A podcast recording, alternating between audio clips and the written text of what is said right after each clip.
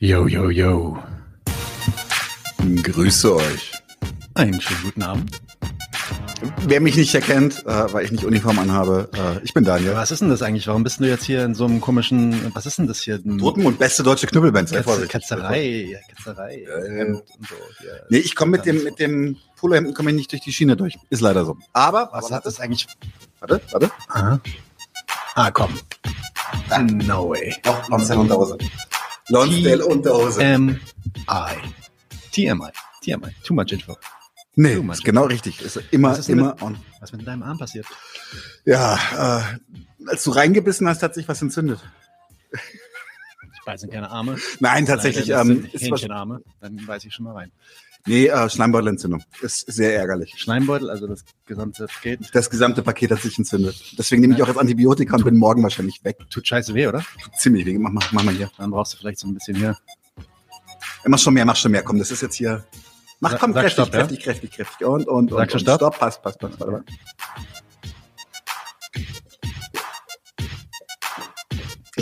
Nee, warte mal.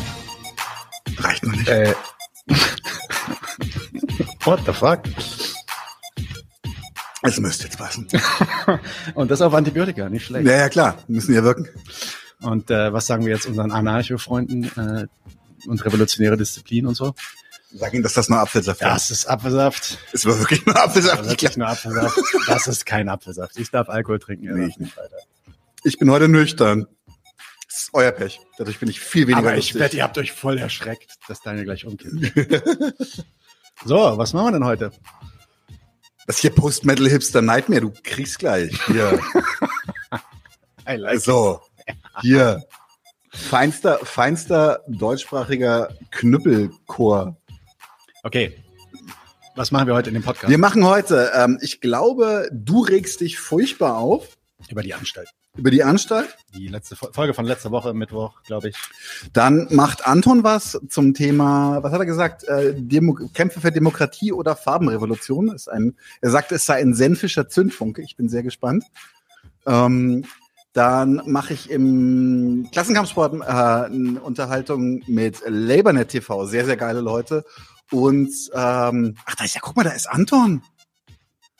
Anton ist auch da. Ah, nicht schlecht. Gut. Äh, Ja, und schlecht. dann im äh, Kulturgedöns habe ich einen Stargast dabei. Äh, ähm, bester Interviewpartner, den ich je hatte. Ähm, ganz, ganz dufter Typ. Ähm, Genosse aus Griechenland mit Namen Mino. Den kannst du eigentlich gleich mal reinholen. Ich glaube, der fleucht hier im Backstage rum. Ich hole mal direkt Mino rein. Herzlich willkommen, Mino. Yay! Yay. Oh, Aus, aus Griechenland live natürlich, ne? Bitte?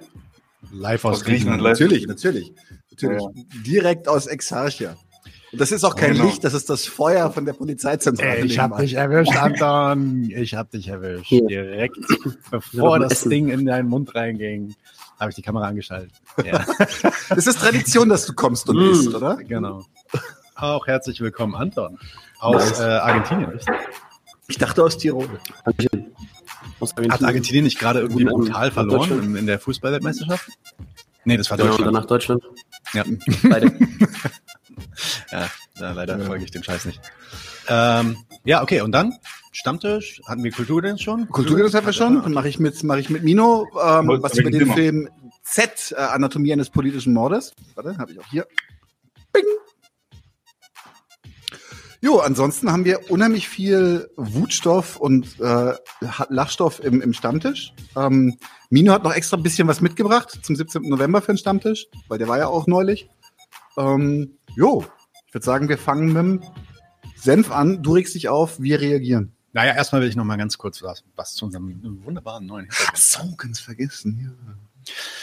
Genau, wir haben uns mal entschieden, nach zwei Jahren ein bisschen was zu ändern. Der lilane Hintergrund wurde so ein bisschen langweilig. Jetzt fehlt natürlich ein bisschen das Lila auch. Das versuchen wir auch bald wieder reinzuholen, irgendwie entweder mit Licht oder ein bisschen Farbe an der Wand. Aber erstmal. Es sind alles antiquarische Kopien von Marquis de Sade 120 Tage von Sodom, weil das ist nämlich das Lieblingsbuch von Nadim. Nach dem Äh, äh, ja. Äh, warte, warte, ich kann Das ist mal das andere vorlesen. Lie- Lieblingsbuch. Ja, lies mal was vor. Genau. Ja, Warte, Kampf zwischen Arbeiter und Maschine. Sobald die Führung des Werkzeugs der Maschine anheimfällt, erlischt mit dem Gebrauchswert der Tauschwert der Arbeitskraft. Welches Buch? Jetzt kommt, Kinders. Das ist nicht von Dan Brown. Definitiv nicht. Nein. Das ist der andere Autor, außer Dan Brown, den Nadim noch nicht. Genau, wir haben, wir haben die Wand voll tapeziert mit äh, dem Kapital. Jetzt haben wir auch die Möglichkeit, die Kamera noch weiter zurückzuschieben, sodass wir hier noch mehr Leute haben können. Das war immer das Problem, dass wenn drei oder vier Leute mit dabei waren, wir kaum Platz hatten. Jetzt haben wir viel, viel Platz, weil die Wand viel, viel, viel, viel mehr Fläche bietet für einen Hintergrund. Also passen auch endlich unsere Egos hin. Äh, deswegen gibt's jetzt auch demnächst größere Interviews. Äh, Und wir können nachschlagen, wenn es Unstimmigkeiten gibt. Sowieso, genau. Also oder jemand kann sich halt an, zur Strafe an die Wand stellen und muss dann Kapital lesen, ja, wie in der Schule. so ist das. Okay, aber äh, genau, als erstes fangen wir doch. Das war nicht dialektisch genug. Wir fangen an mit dem Senf.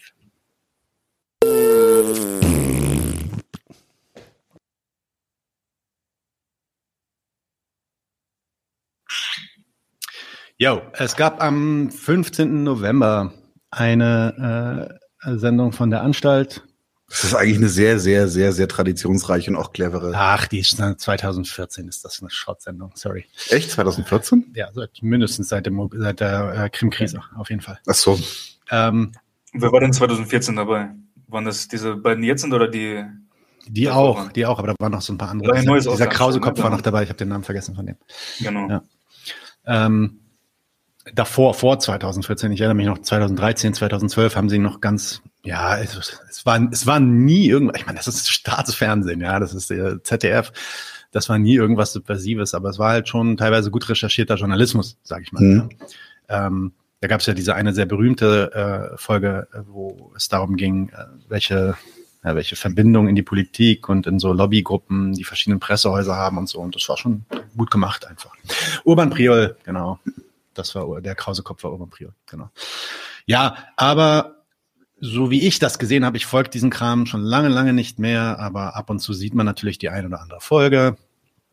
Und ähm, das war der, das war der, der Tiefpunkt. Ich habe noch nie was krass Schlechteres gesehen als diese Folge am letzten Mittwoch.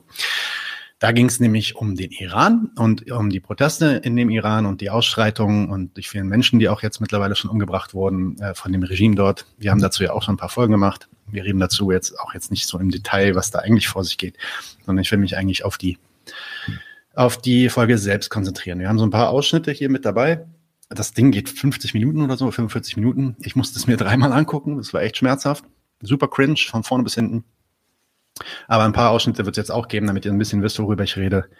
Und äh, außerdem soll Daniel natürlich auch die Gelegenheit bekommen und ihr beide auch, wenn ihr wollt, äh, zu ranten über den Scheiß, den wir gleich sehen. Aber ich fange einfach mal an mit der, mit der ersten Szene, die man auch auf YouTube sieht und auf der, auf der Mediathek. Ähm, die ist nämlich diese hier. Und die gibt eigentlich auch schon ganz guten Aufschluss darüber, was kommen wird. Ja, was machen wir denn jetzt zum Iran?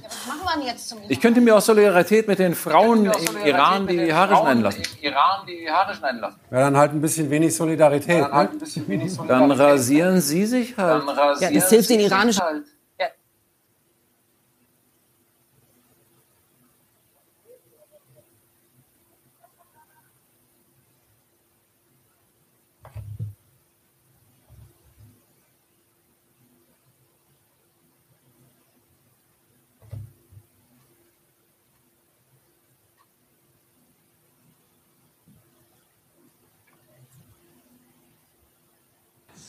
Ja. Das hilft den Iran.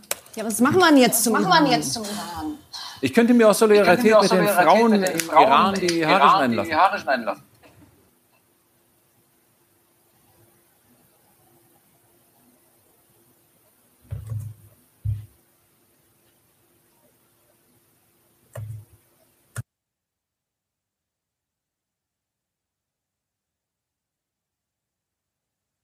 Dann halt ein bisschen wenig Solidarität. Ne? Dann rasieren Sie sich halt.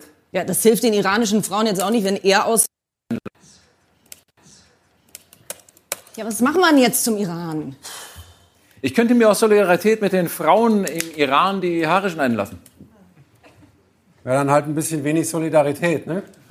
Dann rasieren Sie sich halt.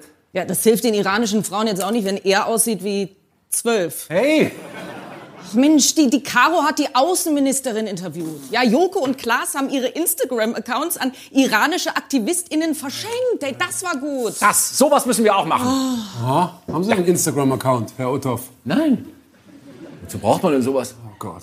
Haben Sie denn Beziehungen zum Außenministerium? Ja, ich habe mal Heiko Maas beleidigt. Mensch, wir müssen doch auch irgendwas zu bieten haben. Ja, okay, dann machen wir halt, machen wir halt eine Tafelnummer. Ja, ich, ich stelle mich an die Tafel und erkläre der Außenministerin mal, wie äh, feministische Außenpolitik wirklich funktioniert. Okay, obwohl Frau Baerbock das mit ziemlicher Sicherheit schon weiß, wollen Sie ihr das trotzdem noch mal erklären? Mansplaining. Das, naja, wenn sie es nicht richtig macht, dann... Oh, Himmel. Ich weiß was, ich weiß was, ich habe eine Idee. Hören Sie zu, wir verschenken die Moderation dieser Sendung. Das heißt, wir bieten eine Plattform für Menschen, die hier leben, damit die die Stimme erheben für Menschen, die im Iran gegen das Regime ausharren müssen. Das war richtig gut. Ja. Ich mag, wo sie herkommen. Aber das hieß ja quasi, uns zu ersetzen. Nicht, ich habe da nichts dagegen. Cool damit. Ähm, plus müssten wir dann halt, was weiß ich, mindestens zwei iranischstämmige Satirikerinnen finden. Die müssten dann auch das einlösen, was unser sehr anspruchsvolles Publikum von uns erwartet. Also Jetzt nur ich, der einfach einschläft. Analyse, Niveau, ja, auch, auch optisch, man muss man auch schon machen.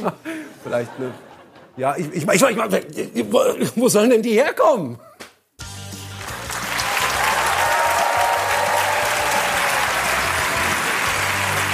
Guten Abend. I smell native informants Willkommen bei der Anstalt. به برنامه انشتالت خوش اومدید. سلام و خوش آمدید به مؤسسه. So. Also erstmal finde ich, dass dieser Clip schon relativ gut zeigt, worum es in dieser Folge insgesamt gehen wird. Nämlich die absolut dunkelsten Tiefen der Standpunkttheorie der Identitätspolitik. Da haben wir jetzt zwei Iraner gefunden, die stellen sich, Iranerinnen gefunden, die stellen sich auf die Bühne. Äh, Wir als Deutsche führen uns selbstständig vor, zeigen, was für äh, ja, alte weiße Männer wir sind und generell überhaupt, ähm, äh, was wir alles für Scheiße in der Politik und in der Geschichte angestellt haben und drücken ganz, ganz doll auf die Solidaritätstränendrüsen. Ja, also andererseits dann dieses Solidaritätsgehabe, über das sich einerseits dann teilweise auch so lustig gemacht wird, so ein bisschen wie jetzt in der in der ersten, in dem ersten Clip, wo es dann so hieß, so ja, ich lasse mir die Haare schneiden und so. Das ist ja tatsächlich so, dass ein paar Leute das gemacht haben. Es wirkt also fast ein bisschen satirisch darüber, aber dann meinen sie es doch irgendwie ernst. Ich habe auch nur eine Glatze für den Iran. Die, die, die Performance ist dann doch schon relativ ernst. Dann absolute Staatshörigkeit aller feministischer Außenpolitik. Naja, war schön, als wenn sie, äh, genau, weil sie das ja schon wüsste. Und, sie wollen dir das jetzt erklären. Gen- Genau, also das war erstmal das. Da habe ich jetzt nicht verstanden. Sollte das eine Kritik an Mansplaining sein? Nein. Also Ja, dass eine Kritik an Männer Frauen erklären, wie. Sachen laufen? Genau. genau. Und, er also, sagt, er sagt feministische sagen, Außenpolitik. Ich meine, der Werbung weiß das am besten, ja? Naja. Ja, sie weiß das doch schon. Ich meine, sie weiß das wahrscheinlich sogar am besten natürlich. Also, So habe ich es auch verstanden jetzt, aber das, das wäre ja echt schon krass dumm. es ist meine, einfach richtig dämlich. Es ist wirklich von vorne bis hinten. Diese Sendung ist wirklich richtig dämlich. Aber nicht nur dämlich. Ähm, also äh, eine Sache muss ich auch einfach mal erwähnen. Das ist eine Geschmackssache. Da sagt jetzt der ein oder andere vielleicht, äh, das stimmt ja nicht, das ist ja nur deine Meinung oder so. Ja, ist nur meine Meinung jetzt, ja. Nur meine Meinung tatsächlich. Aber solch blöde Witze von Anfang bis Ende. Es ist so scheiße langweilig und man merkt das übrigens auch in dem Publikum, die dann teilweise einfach gar nicht reagieren. Ähm, und was man jetzt an der Stelle noch gar nicht weiß, der islamophobe Oberst Antideutsch Stefan Grigat äh, wurde in dieser Folge als Informant oder als, als ja, Redaktionshälbling irgendwie hinzugezogen. Als Pimmel von Dienst. Und Wer ist denn das? Ich kenne den Krieger ist einer, einer der, der wichtigsten äh, äh, antideutschen ähm, Publizisten. ja, Publizisten. Der hängt, soweit ich weiß, im Coney Island rum zusammen mit, mit äh, Wertmüller, dem anderen, dem anderen wunderbaren Menschen. Also ist halt ähm. Kenne ich auch nicht. Zum Glück wahrscheinlich. Ja, und, und der, der hat halt diese Folge informiert ähm, und hat denen so ein paar Tipps gegeben, Tipps gegeben und das merkt man natürlich nicht dann auch auch schmerzlich, schmerzlich und natürlich darf dann einer nicht fehlen, der berüchtigte, berühmt-berüchtigte Amin El-Husseini, von dem sowieso kaum jemand was weiß, außer die, Antideutschen. Antideutschen. die Antideutschen. ähm, ähm, Kriegat ist der nicht bei Stop the Bomb einer der Initiatoren gewesen? Äh, ja, glaube ich auch. Ja, Warte, ich guck gleich mal gucken wir nach. nach.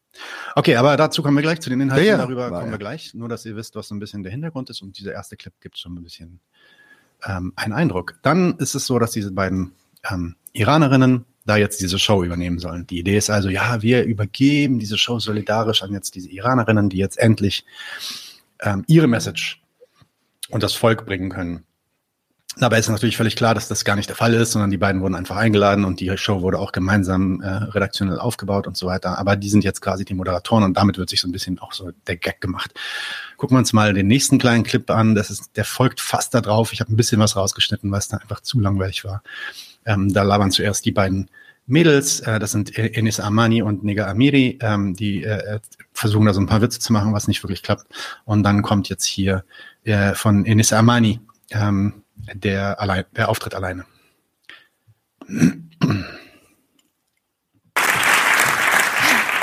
Hallo, mein Name ist Negaha Amiri und ich bin Ah, Stand-Up-Comedian.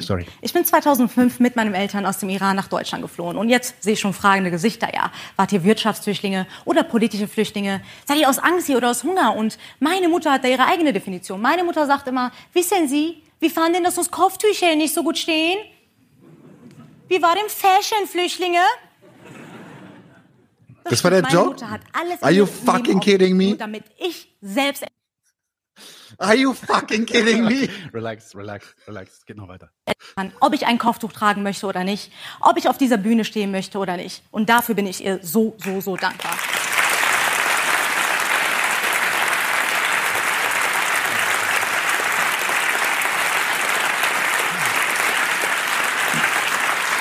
Denn was ich jetzt gerade hier mache, wäre in meiner Heimat Iran eine Straftat. Ja, ich dürfte jetzt nicht hier stehen und sprechen.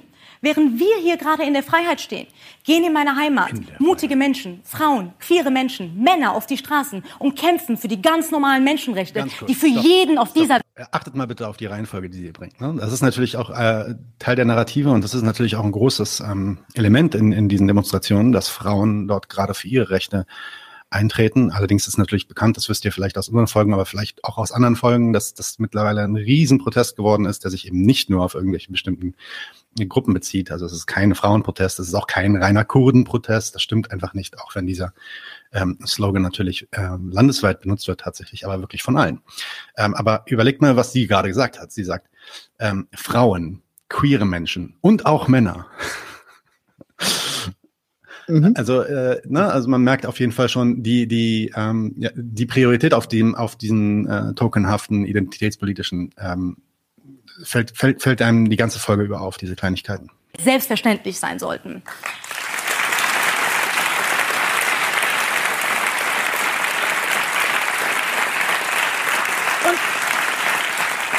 Natürlich hoffen diese Menschen auf Hilfe von außen, gerade aus Deutschland. Und was soll ich sagen? Da konnten Nein, das das stimmt so einfach nicht. Also ich weiß nicht, über wen sie da redet. Natürlich macht sie da ein kollektives Wir oder diese Menschen draus. Aber die meisten Leute, die dort aktiv sind, mit denen ich in Kontakt war und mm, ja, mit den Leuten, die, mit denen ich auch hier schon Folgen gemacht habe, die sagen eigentlich, dass die meisten Leute sagen, haltet euch raus, wir machen das selbst. Also so ist das einfach nicht. echt lange drauf warten. Im September, nach der Tötung von Gina Amini. Kein Wort vom Bundeskanzler. Aber bei der UN-Versammlung, da hat Olaf Scholz eine wundervolle Rede gehalten vor Präsident Raisi. Für alle, die dies nicht wissen, der ist verantwortlich Also erstmal, der hat eine Rede vor dem UN, vor dem UN ähm, Ausschuss gehalten und da saß auch der Präsident Raisi in, in, in dem Publikum von den ganzen Offiziellen, die dort eben so saßen. Das war nicht nur vor dem Präsident Raisi. Aber jetzt zeigt sie halt, dass der Typ ein Kriegsverbrecher ist und so weiter. Fair enough. Für tausende Tote bei den Massenhinrichtungen 1988. Da hat Scholz wirklich eine tolle Rede gehalten und die Gewalt im Iran angesprochen. Ach so, nee, das Thema Iran wurde einfach unter einem Perserteppich gekehrt. Im Oktober. Wieder so, eine, so, so, so ein 200 Karlauer, wo ich mir denke, so, what the fuck? Phipps Asmussen sagt, stop it. Ich finde es auch teilweise gemessen an der, an der Ernsthaftigkeit, was im Iran los ist. Das ein ist ein bisschen die krass, weil es ist, es ist billig Ah, dadurch. naja, ja, da, ich, da, also da, bin ich war so ein bisschen, weißt du, George Carlin. Na, Moment, Moment, Man Karl kann auch- hat immer man kann auch passende über- Witze gemacht. Ja, aber ich weiß, der, der Witz war einfach schlecht. Ja, ja. Und das ist auch dieses unter einen Perserteppich kehren und so. Das ist natürlich dann recht, ich weiß nicht. Äh, anyway, weiter. worden waren. Immer noch kein Wort von Olaf Scholz. Tausende Menschen haben ihn angeschrieben und Druck gemacht. Und dann kam am 31. Oktober endlich eine wundervolle, ergreifende Botschaft von Herrn Scholz. Also ein Fünfzeiler. Hat uns iranischstämmige Personen natürlich auf einer emotionalen und poetischen und politischen Ebene so sehr berührt, dass wir uns doch leicht übergeben mussten. Er schrieb. Das war der Gag. Leicht übergeben mussten. Also, er schreibt da diesen Tweet. Ich lese den mal vor für alle Leute, die das jetzt gerade nicht sehen. Der wird da gerade eingeblendet. Er sagt, es bestürzt mich, dass bei den Protesten im Iran, Hashtag Iran, friedlich demonstrierende Menschen ums Leben kommen. Wir verurteilen die unverhältnismäßige Gewalt der Sicherheitskräfte und stehen den Menschen im Iran bei. Unsere EU-Sanktionen sind wichtig. Wir prüfen weitere Schritte. Und sie sagt jetzt dazu Folgendes. Von unverhältnismäßiger Gewalt gegen friedliche Demonstranten, als gäbe es eine verhältnismäßige. Und dass viele Menschen ums Leben gekommen wären, als wäre ihre Ermordung auf offener Straße ein Verkehrsunfall. Also, also wir machen hier Textkritik darüber, dass er unverhältnismäßige Gewalt schreibt. Weil, weil man sagt, das ist unverhältnismäßige Gewalt gegen Demonstranten, affirmiert man damit sofort, dass es eine verhältnismäßige gibt. Na, das ist vielleicht kein, kein so schlechtes Argument. Aber mhm. ob das jetzt das Problem ist bei diesem Tweet, ich weiß nicht. Let's go. Wir reden gleich weiter. Das ist immer noch G20, ein Olaf. Unfall war, dann definitiv dieser Tweet.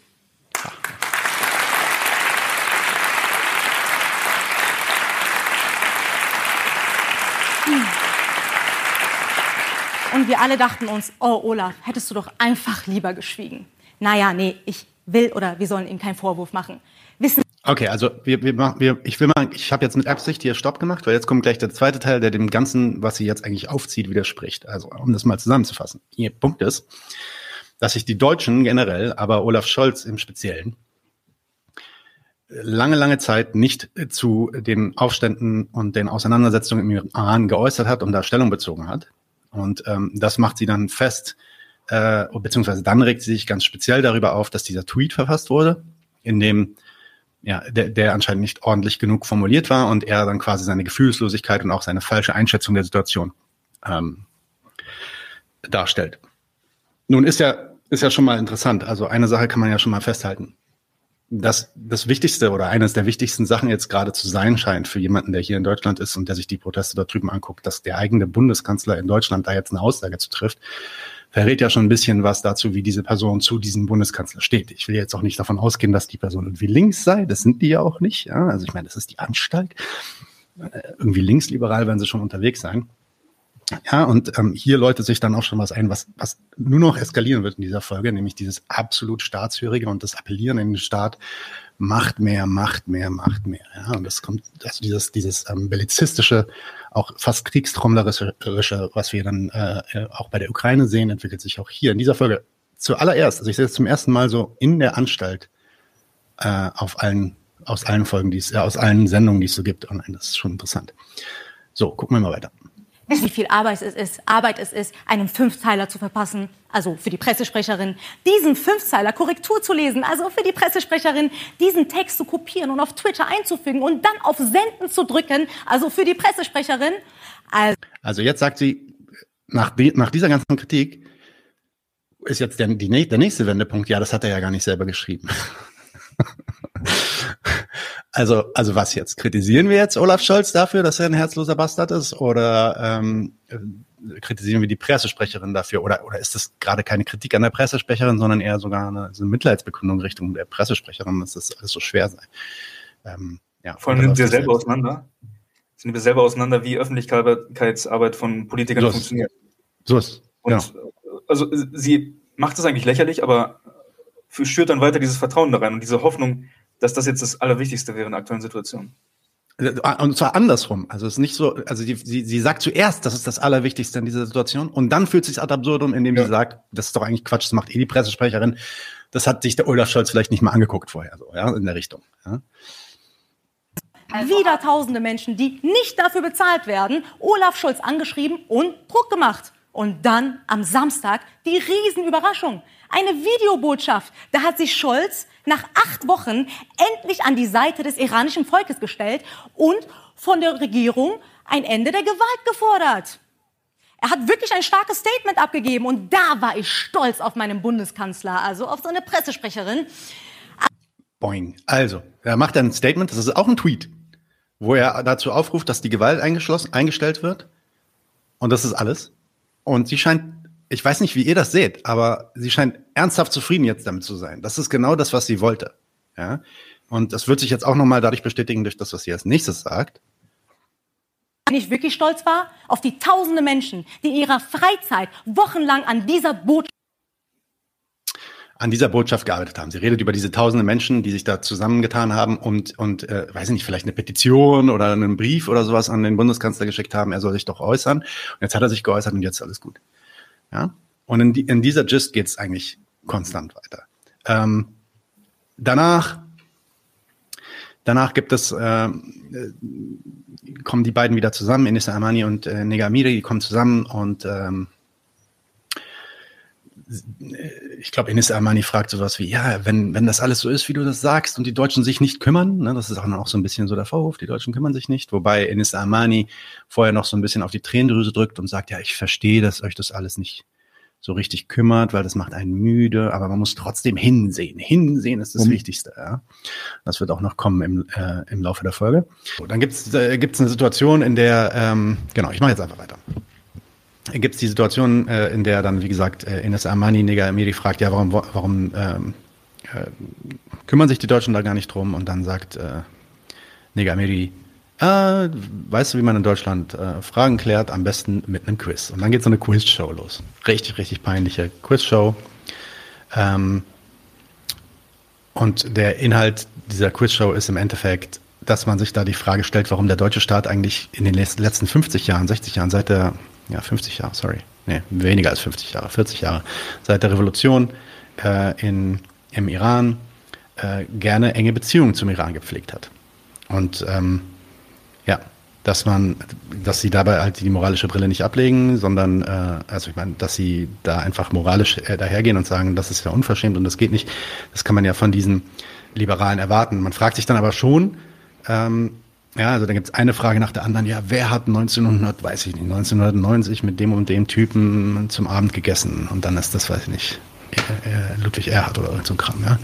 Ähm, ja, man fragt sich dann schon, was Ihrer Meinung nach die Alternative wäre eigentlich. Nämlich als in letzter Konsequenz, ähm, ja, wenn man das, die Konsequenz eigentlich von all dieser Weinerei einfach der amerikanische Neokom-Pfad ist. Den, und daraufhin zielt diese Folge dann auch immer mehr, nämlich den Iran als, als einen Staat, als einen Pariah-Staat anzusehen, von Grund auf böse, zur Achse des Bösen gehört der. Und da muss ein Staatsstreich her. Also es ist auch vor allem auch so dieses interventionistische ähm, äh, Re Regime-Change-Politik, die hier weiter gepusht wird. Und das geht, das geht dann auch ins Extrem äh, in, den, in dem nächsten Akt. Ähm, aber es ist schon beachtlich zu sehen, dass, die, dass eine, ja, eine Sendung wie die Anstalt so weit gekommen ist, dass sie quasi offen Sanktionen fordert. Das wird dann auch offen gesagt, sowohl von Nega Amiri als auch von den anderen, dass offen, also ganz, ganz direkt, da müssen jetzt Sanktionen her. Und da wird dann sogar beklagt, dass die Sanktionen, die bisher gegeben wurden an den Iran, nicht reichen, weil die irgendwie nur die nur die Sittenwächter treffen und äh, die Sittenwächter haben aber ja gar keine Kohle. Wir müssen, wir müssen das ganze Land irgendwie treffen und vor allem die Leute, die Kohle haben. Das, dazu ähm, sagen, das, das, stimmt ja nicht. Die Sanktionen, die gegen den Iran verhängt wurden, treffen vor allem oder in, in großer Weise die Normalbevölkerung, ja? Immer. Immer. Das ist, das haben, haben wir auch schon mal kommentiert in dem Kanal. Genau. Dass, dass Sanktionen eigentlich immer auf die, auf die Nichthabenden durchschlagen, auf die Arbeiterklasse, auf die, die ohnehin sozial Benachteiligten. Insofern ist nach Sanktionen fordern für mich immer so ein absolut, absolut klarer Indikator, dass eine Person keine Ahnung von Politik hat. Hashtag ja, ja. ist so. Genau. So, und dann, dann kommt ein nächstes Segment, das nennt sich ähm, in der Botschaft. Da spielen die so nach. Also einer von den Typen, der ältere Typ, ist dann ein sogenannter Botschafter und dann hat er so zwei Berater. Eine, eine die soll irgendwie die, die Botschafterin ähm, aus Tel Aviv, glaube ich, in Deutschland sein oder umgekehrt. Weiß ich jetzt nicht genau, kann das Video, wie gesagt, nicht abspielen. Ähm, und der andere ist irgendwie so ein äh, deutscher Botschaftsberater. Und dann steht, sitzt der Botschafter so in der Mitte an dem Schreibtisch und die beiden reden ihm quasi so wie gutes Teufelchen, äh, böses Teufelchen, gutes Engelchen äh, auf den Schultern quasi zu. Und es geht da um das Iran-Nuklearabkommen. Ja? Also das muss man auch erstmal den Sprung mitmachen. Okay? Wir haben jetzt gerade über die Proteste geredet im Iran. Jetzt gehen wir zu einem Iran-Abkommen, was vor vier Jahren, drei, vier Jahren gecancelt wurde von Donald Trump, 2015 verabschiedet wurde und dazu da war, dem Iran ähm, die äh, friedliche Urananreicherung, jetzt wollte ich gerade sagen Irananreicherung, ähm, Urananreicherung zu gestatten ähm, und quasi bis zu einem gewissen Grad ihm das, äh, dem Iran das zu erlauben, mit äh, ja, als im Gegenzug, dass der Iran sich dann zurückhält an einer bestimmten Grenze und dann nicht mehr anreichert, auf das er keine Atomwaffen bauen kann, äh, würden Sanktionen äh, geliftet werden. Aber ganz kurz, ich würde gerne eine Sache kommentieren, weil jetzt jemand ähm, schreibt, seid ihr etwa nicht für einen Regime-Change? Ist halt blöd mit nicht demokratisch gewählten Sachen. Keiner will Einmischung von außen, aber Mullah ist nicht so geil. Dazu kann ich sagen, ja, natürlich würde ich einen vom Volk umgesetzten Regime Change befürworten. Natürlich bin ich auch bin, bin auch völlig völlig d'accord damit. Es geht mir darum, dass wenn wir da jetzt eine große Intervention starten, wird es so laufen, wie es immer läuft, und zwar, dass wir sicherstellen werden, dass eine uns sehr sehr genehme Regierung nachrückt. Und dann ist die Frage, ob das wirklich so viel äh, so nützlich für die da unten ist. Ähm, Beispiel, schönes Beispiel ist der Irak. Also ich habe überhaupt keine Sympathien für Saddam Hussein oder sowas. Aber geht's ihnen jetzt besser? Sind sie jetzt freier? Ist es jetzt weniger grausam als vorher? Und das sind halt solche Sachen. Also es ist immer die Sache. Es ist genau das, was du gesagt hast, dass die Leute, die da unten gerade auch auf die Straße gehen, selber sagen: Mischt euch mal lieber nicht ein. Das ist jetzt unsere Sache. Ich würde, ich würde, ich würde sagen, ich, bezüglich des Regime Changes die Frage ist nicht, ähm, ob wir für oder gegen einen Regime-Change sind. Erstmal kann man feststellen, dass ob du für oder gegen einen Regime-Change bist, völlig unerheblich ist und irrelevant. Das ist das Erste. Du bist nicht derjenige, der hier ähm, entscheidet. Das sind äh, Staaten, die entscheiden, was sie tun bezüglich der äh, Nutzen, die sie aus den anderen Staaten für sich ziehen. Ja, das ist mhm. Nummer eins. Das heißt, ob du jetzt deine Position einnimmst oder nicht, das, also ich meine, du kannst trotzdem eine haben.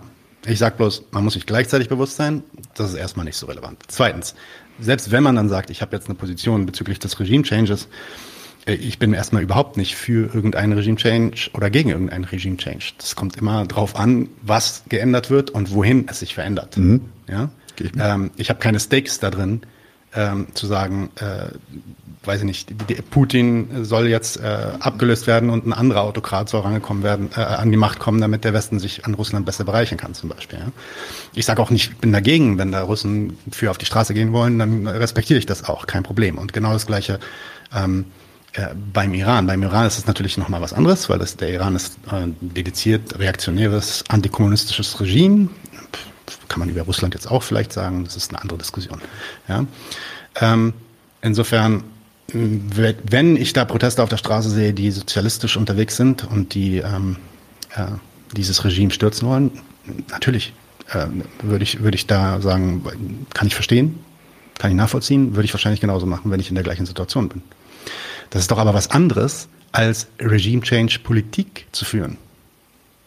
Das ist eben nicht das Gleiche. Und das ist übrigens, wenn du zurückspulst, kannst du genau hören, was ich gesagt habe. Ich habe gesagt, Regime Change Politik. Hier geht es darum, dass ein Staat darauf pocht, dass das Regime eines anderen Staates abgelöst wird. Und dreimal darfst du raten, welche Zwecke dahinter stehen. Da geht es nicht um das Wohl der Menschen dort. Und vielleicht ist es dann sogar so, dass wenn das Regime irgendwie von außen getoppelt wird, dass es dann den Leuten da besser geht. Wer weiß. Also ist im Irak offensichtlich nicht so richtig der Fall. Über eine Million Menschen wahrscheinlich jetzt tot. Ähm, und immer noch äh, Terror ohne Ende und Wallet aufgeteiltes Land, wie in Afghanistan auch übrigens. Aber vielleicht gibt's ja Cases, ja. Also da würde ich mir jetzt nicht so aus dem Fenster lehnen und sagen, ist unmöglich. Vielleicht ist es möglich, aber das ist der Punkt, wo ich halt sage, hm, da, da, bei diesem Spiel spiele ich nicht mit. Da bin ich raus. Das ist nicht in meinem Interesse und ich glaube auch nicht, dass es im Interesse von irgendwem ist. Ähm, Im Iran zum Beispiel. Ja? Insofern. Das hatte der Iran ja auch mal einen Regime Change von außen. Wurde das irgendwo gesagt in dieser Anstaltfolge? Du hast ja ganz geschaut. Nein. Ja. Du hast dreimal geschaut und nichts darüber gehört. Okay. Nein. Nein. Also es wurde, es gibt, es gibt so einen historischen Abriss, da wird es, da wird kurz angeschnitten. Ähm, aber nee, da, über den Schah wird überhaupt nicht gesprochen. Also die, die, diesen, diesen Teil habe ich nämlich äh, gehört. Null. Es, es wird über die Revolution Iran, gesprochen in den 80er Jahren, aber über den Schah. Es, es gab im Iran einen demokratisch gewählten Präsidenten, Mossadegh. Ja, ja genau. Der aber leider die Ölindustrie verstaatlichen wollte. Und das hat den USA nicht so gut gepasst, weil die USA oder US-amerikanische Unternehmen einen Großteil von dem iranischen, von der Ölindustrie beherrscht hatten und haben eben auch dort ein äh, Regime-Change durchgeführt, den Schah an die Macht gebracht, also eine Monarchie wieder, der auch äh, Demokraten, darunter viele Kommunisten, eingesperrt hat, gefoltert hat, was ja überhaupt erst zu dieser Revolution im Iran geführt hat, bei der sich dann die Fundamentalisten durchsetzen konnten. Also ein Regime-Change liegt auch in der Wurzel des heutigen Systems im Iran. Mhm. Aber ja. darüber hat man sich ausgeschwiegen. Das ist gut. Weil USA wollten die scheinbar nicht kritisieren, ja, in diesem Zusammenhang. Kann das sein, dass wir äh, äh, dass der Stream ausgeschaltet wurde wegen dem wegen der Alkohol-Fake-Aktion am Anfang? Das kann auch sein. Ich trinke immer noch Apfelsaft. Leute, ich will es jetzt nochmal probieren. Ich will jetzt doch nochmal einen Clip zeigen und gucken, ob das nochmal passiert. Wenn es nochmal passiert, dann machen wir halt nochmal einen neuen Stream auf und dann kommt ihr alle nochmal darüber. Ja, es tut mir leid, aber ich will es einmal jetzt noch probieren, weil ich kann mir nicht vorstellen, dass es daran liegt.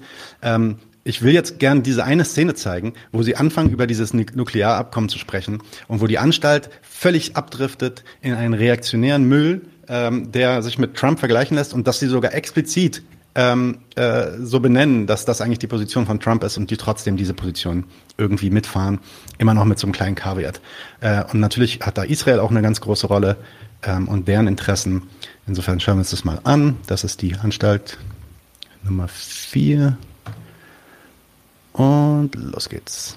neuen äh, feministischen äh, Außenpolitik, nicht wahr? Muss jetzt Schluss sein mit den Handelsbeziehungen, mit diesem toxisch-männlichen Mullah-Regime. Nicht wahr? Sie sehen doch, was da Das draußen toxisch-männliche Mullerregime, das ist das Problem. Das ist das Problem. Mit mir wird es kein Atomabkommen geben. Das ist toxisch. Gut. Ist das Ihr letztes Wort, Herr Botschafter? Äh, ja. Äh, oder? Okay, dann melde ich das jetzt mal dem Botschafter in Israel. Ah, bitte. Gut, gut, gut. Das ist sehr mutig von Ihnen, Herr Botschafter. Bitte? Nein, nein, nein, nein, dass Sie die Mullahs jetzt ihre Atomwaffe da bauen lassen. äh, Noch dazu, wo man ja deren Einstellung gegenüber Israel durchaus kennt. Ach, Sie wollen doch an dem Abkommen festhalten. Sehr weise Entscheidung, Herr Botschafter. Ja, ja, nein, nein. Äh, hören Sie, ich will einfach als deutscher Botschafter nicht, dass Israel vom Iran äh, mit Atomwaffen äh, bedroht wird. Braucht es jetzt dafür ein Abkommen oder nicht? Ja, Nein. So, sie nimmt die Israel-Position ein. Israel war immer gegen diesen Nukleardeal, ähm, haben ja auch richtig, richtig dagegen gewettert. Aus welchem Grund auch immer, kann man sich ja fragen, ne? wenn es da darum geht, irgendwie, dass der Iran keine Nuklearwaffen mehr baut, dann könnte Israel da ja Interesse dran haben.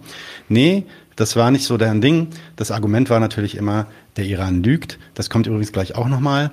Ähm, sie äh, äh, in der Anstalt fa- entfalten quasi diese Argumente dafür ständig ähm, und äh, ja, legen im Endeffekt auf den Tisch, wie sinnlos dieses Atomabkommen eigentlich war.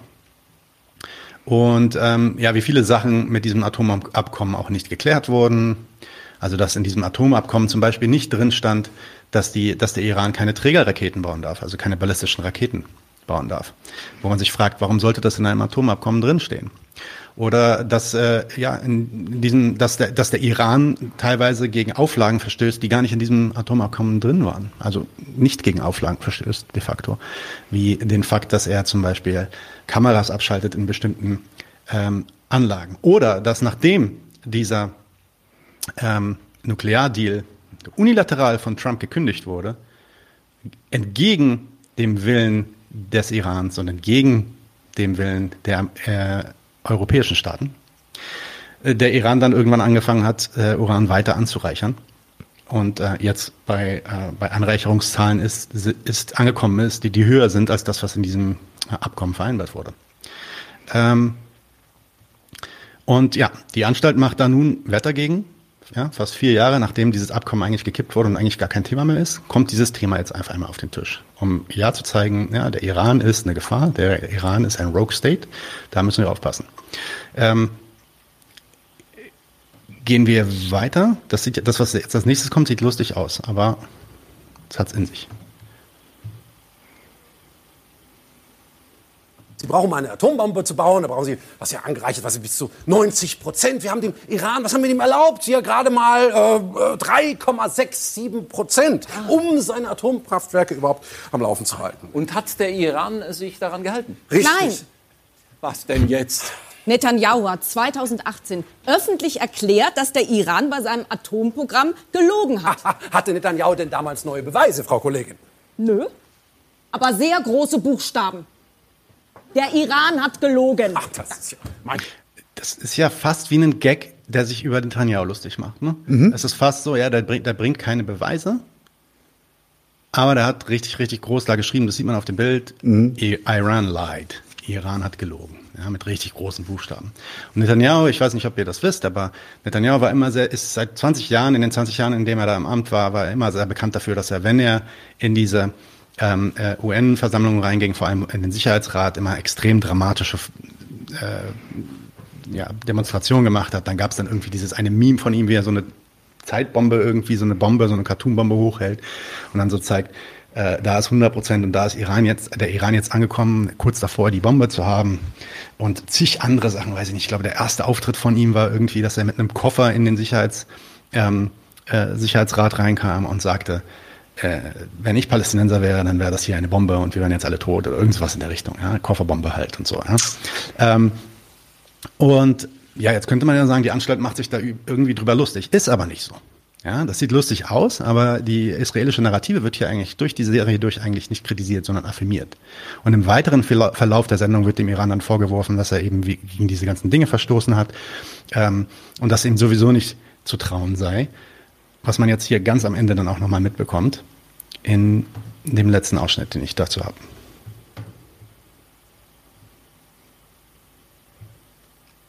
Und ab 2040? ab 2040, da wird meinetwegen der Iran ja nicht äh, meine gleich Israel zerstören. Hey? Nein, nein, Sie haben recht. Ist jetzt auch nicht so, dass da irgendwo im, im, im Iran eine, eine Uhr steht, auf der runtergezählt wird bis zur Vernichtung Israels. Meinen Sie so eine hier? Was? Wo steht die? Diese Uhr steht tatsächlich am Palästinaplatz in Teheran. Hier steht, wie lange Israel maximal noch existiert. Ja? Hier steht die Anzahl der Tage und left before destruction auf Israel. Gott, und wann ist sie auf Null? 2040. Und das hat Irans oberster Machthaber Khamenei persönlich so prophezeit. Also, der, der, der israelische Machthaber Khamenei hat das Iranische. Nicht, der, der iranisch-islamische Machthaber Khamenei hat das nicht äh, prophezeit, sondern es gab einen Tweet von ihm, in dem er ähm, über äh, Verhandlungen mit dem, wie er das nennt, zionistischen Regime sprach. Das ist immer sein, äh, sein Wortlaut für Israel, das zionistische Regime. Und er spricht über Verhandlungen mit dem zionistischen Regime. Ähm, und äh, es gab einen Punkt, wo das äh, zionistische Regime ihm äh, irgendwas vorwarf und dann meinte er so, ja, wir sitzen das aus. Bis 2040 wird das zionistische Regime wahrscheinlich gar nicht mehr geben. Ja, wortwörtlich, es wird also im Sinne von, es wird dann nicht mehr existieren. Da wird nichts gesagt von zerstören, da wird nichts gesagt von wir zerstören das gar nichts, sondern es wird es nicht mehr geben. Okay? Aber fair enough. Der Typ ist ein reaktionärer Islamist. Insofern, und wir wissen, was der von, was der von Israel denkt. Vielleicht will er das auch zerstören. Ja? Aber nur, um das mal in, in den Kontext zu bringen, was hier gesagt wird, nämlich dann wird über diese Uhr gesprochen. Was ist eigentlich der, der, der Vorlauf von diesem kleinen Ausschnitt? Der Vorlauf war, und das eskaliert dann mit, so zwei, drei, mit so zwei, drei Gags. Der Vorlauf war, ja, jetzt haben wir jetzt noch dieses Abkommen und wir haben noch jenes Abkommen, aber was passiert dann eigentlich, wenn das Abkommen abläuft? Und was passiert, wenn dieses Abkommen abläuft? Und ja, können wir den überhaupt erlauben, irgendwelche Waffen zu haben? Können wir den erlaubt, überhaupt erlauben, irgendwelche Atomkraft zu nutzen und so weiter? Und was passiert dann eigentlich 2040, wenn alle Abkommen auslaufen? Ja, dann wird Iran wahrscheinlich Israel äh, versuchen zu vernichten. Ja? Äh, weil die Abkommen, das sind irgendwie, was Israel davon abhält anscheinend, obwohl die ja dann doch nichts bringen. Also ein bisschen, ein bisschen schizophren ist dieser liberale Geist dann doch.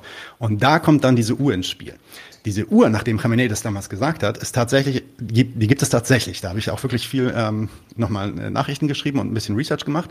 Es gibt zwei Uhren sogar von diesen. Ja, diese eine Uhr, die ihr da gesehen habt, das, die sieht schon am beeindruckendsten, aus. Die ist sehr, sehr groß und auch ähm, sehr, sehr hell und so. Und die steht auf dem sogenannten Philistínplatz, also dem Palästinaplatz in Teheran, so wie das gesagt hat. Ja, und das steht auch genauso, wie sie das da erzählt hat, dass das nicht gefälscht. Der Punkt ist aber, wer hat das Ding aufgebaut? Das waren nicht, das war nicht das Regime im Sinne von, der Staat setzt da jetzt eine Uhr hin und sagt, das ist der Countdown, sondern das waren einfach Anhänger von Khamenei, irgendwelche Verrückten, ähm, die irgendwelche äh, radikalen, verrückten Reaktionäre, die gesagt haben, wow, wir nehmen das als Prophezeiung und wir bauen jetzt dieses Teil hier auf. Und genau das gleiche auch mit der zweiten Uhr. Ja? Insofern, das hier so darzustellen, und ich meine, das müssen wir ja auch klar sehen, was hier gemacht wird, ist, diese Uhr wird in den Kontext gebracht mit der Politik Irans, mit der Abkommenspolitik, die der Iran mit dem Rest der Welt abgeschlossen hat. Und da wird ganz klar gesagt, wenn wir den Iran, wenn wir da nicht den, die Hand auf den, auf den Tegel, äh, äh, Topfdeckel halten, dann wird Iran Israel zerstören. Darum geht's hier. Ja, und natürlich sieht man da auch sofort die Handschrift von einem gewissen Herr Grigat. Ja, oder Grigat, ich weiß nicht. Grigat, keine Ahnung. Okay. Ähm, die Uhr, genau, dazu habe ich auch was gesagt. Ähm, was man hier außerdem noch merkt, finde ich, ist, dass in dem Sketch unheimlich klar wird, etwas, was eigentlich in Deutschland mit Schröder 2003, 2004, 2005 mehr oder weniger verpönt war. Nämlich so diese Selbstverständlichkeit, mit der man einfach darüber redet, was man anderen Staaten erlauben kann und was nicht. Natürlich macht man das in Deutschland auch, aber dieses Weltpolizeigehabe ist eigentlich ja ursprünglich etwas gewesen, womit wir eigentlich die Amerikaner äh, mehr verbunden haben und wo Deutschland jetzt auch mehr und mehr in diese Schuhe sich reinbewegt und sagt, ey, wir können das auch machen. Ne? Also mit einer welchen Selbstständigkeit sich hier diese Leute, dass wir mit dem Staat identifizieren. Die ganze Zeit wird von wir gesprochen, wir Deutschen haben das gemacht, wir Deutschen haben jenes gemacht, meint, meint aber natürlich damit die Aktion des Staates und ähm, wie, wie der Staat dann gleichzeitig aufgefordert wird, dem gefälligst so schnell wie möglich Einhalt zu gebieten. Ja, mit welchem Recht der deutsche Staat oder die EU oder auch die USA dann überhaupt dem Iran irgendwas zu sagen hätten, ja, das, das wird überhaupt nicht in Frage gestellt. Ja. Ähm, warum, warum kann man denn dem Iran überhaupt sagen, was er mit seiner Atomkraft anzustellen hat? Was er damit machen darf und was nicht? die Idee ist, dass es, dass es eine moralische, das ist moralische Beweggründe und wir wollen irgendwie Israel schützen oder wollen sonst wen schützen. Aber die Moral verdeckt ja eigentlich nur eins, dass es hier blanke Staatsgewalt ist, die am Spiel ist. Ja, da, da, da findet eine Staatenkonkurrenz statt und die zwingt den Iran, das zu tun mit absoluter wirtschaftlicher und auch militärischer Gewalt ähm, weil sie sich auch an dem Iran bereichern wollen, beziehungsweise den Iran auf eine gewisse Art und Weise in die Weltordnung einbüchsen möchten, auf dass sie diese Weltordnung weiterhin unter Kontrolle behalten. Ähm, und da geht die Folge auch drauf ein. Interessanterweise, immer wenn dann irgendwie deutsche äh, Kapitalisten kritisiert werden, also da wird Siemens zum Beispiel äh, in dem Quiz kommt Siemens irgendwie vor als einer von, der, von den Firmen, die Verträge haben in dem Iran. Und dann wird das ganz groß als, als so ähm, wie sagt man, selbstgefällig oder auch schuldbewusstes deutsches Apologetentum ähm, eingestanden. Ja, wenn, wenn irgendwer eine Schweinerei macht auf der Welt, dann ist es Siemens. So in der Richtung wird das gesagt. Ja. Ähm, also so viel wird in der Sendung schon klar. Das Interesse Deutschlands ähm, ist also weder Israel noch irgendeine andere moralische Empörung, sondern die wirtschaftlichen Möglichkeiten, die sich dadurch ergeben, dass man mit Iran zusammenarbeitet. Und das wird ja auch fast schon kritisiert von dieser Sendung. Ja.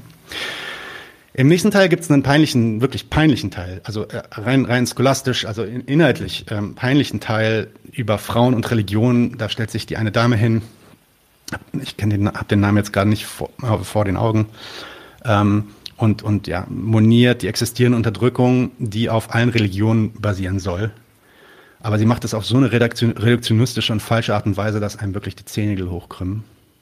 Interessant ist dabei eigentlich nur dieser Walker-Einfluss, nämlich was sie jetzt nicht macht ist, und was die anderen auch nicht machen, ist, ähm, zu sagen, der Islam ist frauenfeindlich. Da gehen sie von Anfang an, gehen sie, nehmen sie von Abstand und sagen, ja, wir, es gibt sogar eine Stelle, wo er sagt, ja, die Religion ist nicht das Problem. Ich glaube, das zeige ich auch gleich nochmal.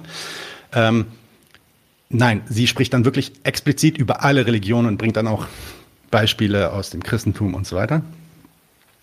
Ähm, ja, nach all der Islamhetze der letzten halben Stunde muss man wahrscheinlich wirklich darauf bestehen, dass alle, dass alle Religionen schlecht für die Frau sind, nicht nur der Islam. Um, um dann am Ende auch nur wieder zu sagen, dass die Religion aber per se nichts Schlechtes sei. Also auch wieder diese Schizophrenität, da wird irgendwie zehn Minuten gebitscht darüber, was für ein Scheiß Religion ist. Und am Ende wird gesagt, ja, aber Religion ist ja nicht wirklich das Problem. Religion ist eigentlich was Gutes. Okay, interessant. So, dann kommt dieser Made in Germany Teil. Und das ist jetzt wirklich der, der Anti-Deutsch-Teil par excellence. Und äh, der, der selbst in diesem Shitstorm von Sachen, die wir gegenwärtig schon jetzt, also bis jetzt gesehen haben, ist das wirklich der, der craziest Take, sag ich mal. Das ist auch das längste Segment. Und aus irgendeinem Grund fangen die jetzt an, über den Dschihad zu sprechen. Ja, Dschihad ähm, natürlich auf eine ganz reduktionistische Art und Weise einfach gleichgesetzt mit Terrorismus. Also wir sind wieder, wir sind wieder 2002. Ähm, jeder, der irgendwie sagt, er macht Dschihad, ist, ist gleich irgendwie Terrorist, Islamist und so weiter. Und dass da viel mehr hintersteckt hinter diesem Begriff. Aber sei es mal hineingestellt. Natürlich gibt es dschihadistische Terroristen, keine Frage. Ne? Irgendwie dachte ich, wir reden über die Proteste im Iran, aber nein, jetzt sind wir bei dem Dschihad-Thema. Nun, in dieser Woken Performance muss dann aber erstmal klargestellt werden, dass wir, also der deutsche Staat, ähm, schuld sind am Islamismus. Darum geht es in diesem Segment. Die erste Hälfte von dem Segment sagt im Endeffekt, Deutschland hat quasi den Islamismus befeuert oder quasi, also es wird dann sogar gesagt, quasi geschaffen. Ja? Ähm, und der ist sowieso überall derselbe von äh, Iran über Palästina bis nach Ägypten, das ist alles das Gleiche. Ja, das wird sowieso alles. Die vertragen sich auch alle untereinander. So. Ähm, gucken wir uns jetzt mal diesen Anfang an. Wie plötzlich das dann umschwenkt in eine Darstellung über den Dschihad. Das ist nur relativ kurz, aber es gibt eine Intro und zeigt euch, worüber ich rede. Also, ich persönlich, ich persönlich glaube ja schon, dass die Welt ohne Religion unbedingt eine bessere wäre. Aber Herr Uthoff, Ihnen ist schon klar, dass es sich bei dem Protest im Iran jetzt nicht gegen, Reli gegen Religion per se irgendwie handelt. Ne? Also Ja, es gibt unter den Menschen, die sich einen Regimewechsel wünschen, auch gläubige Muslime. genau, es geht um den politischen Missbrauch dieser Religion durch Extremisten. Sie haben vollkommen recht. Sie haben vollkommen recht. Da geht es nicht um Religion. Ich muss Ihnen ehrlich sagen, ich bin ja äh, sehr, sehr froh, nicht wahr? Dass zum Beispiel bei Islamismus, Fanatismus, dem Dschihad, Kampf gegen Ungläubigen, dass das ein Aspekt der Iran-Deutschland-Geschichte ist, für das wir Deutsche mal wenigstens nichts können.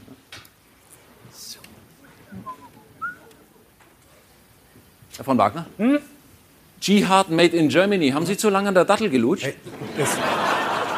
Das eine sage ich Ihnen, an dem Dschihad, ja? Mit diesem Dschihad äh, haben wir nichts zu tun, wir Deutschen. Super, super. Halten Sie das, halten Sie das. Das, ist genau, das entspricht genau der Rolle, die ich Ihnen für diese Tafelnummer auf den Leib gezimmert habe. Welche Rolle denn? Die des ahnungslosen Deutschen. So, kommen Sie mal mit. Also, was, was jetzt hier dann folgt, ist eine, eine, Ab, eine Abhandlung, fünf Minuten lange Abhandlung darüber, dass im Endeffekt die Deutschen äh, ja, am Ende des ersten, nee, im Ersten Weltkrieg und auch dann, äh, zum Ende des Ersten Weltkriegs hin Richtung Zweiter Weltkrieg und noch länger ähm, den Dschihad befeuert haben, teilweise äh, diese Ideologie selbst in den Nahen Osten hineingetragen haben. Und manche von den Sachen, die da aufgeführt werden, sind auch gar nicht so falsch, dass dann zum Beispiel ähm, äh, ja, deutsche äh, ähm, Politiker sich natürlich in den Nahen Osten bewegt haben, um ihre Politik voranzubringen und dort versucht haben, dann Leute zu radikalisieren auf ihre Art und Weise. Ist ja auch ein, äh, ist übrigens auch nicht nur etwas, was die Deutschen allein gemacht haben, auch wenn es diese Show so darstellt. Ähm, ja, erster Teil merkwürdig. Okay, jetzt reden die da die ganze Zeit über Terrorismus und die Deutschen haben irgendwie den Terrorismus äh, Erfunden. erfunden. Genau. Okay. Und dann passiert Folgendes: In der Mitte dieses Acts wird dann die Tafel umgedreht und auf der Rückseite der Tafel steht dann Folgendes. Das zeige ich euch jetzt. Wir haben also in der Geschichte Deutschlands und Irans äh, jahrzehntelang ein brutales Mullah-Regime mit unseren Geschäften finanziert. Ja. haben also denen auch noch diplomatisch möglichst sanft das Händchen gehalten und ihnen auch noch den Gedanken des Dschihad nahegebracht. Herr von Wagner, könnte ich nicht zur Entspannung mal wieder die USA spielen? Nein, Herr Uthoff, der Hut bleibt auf.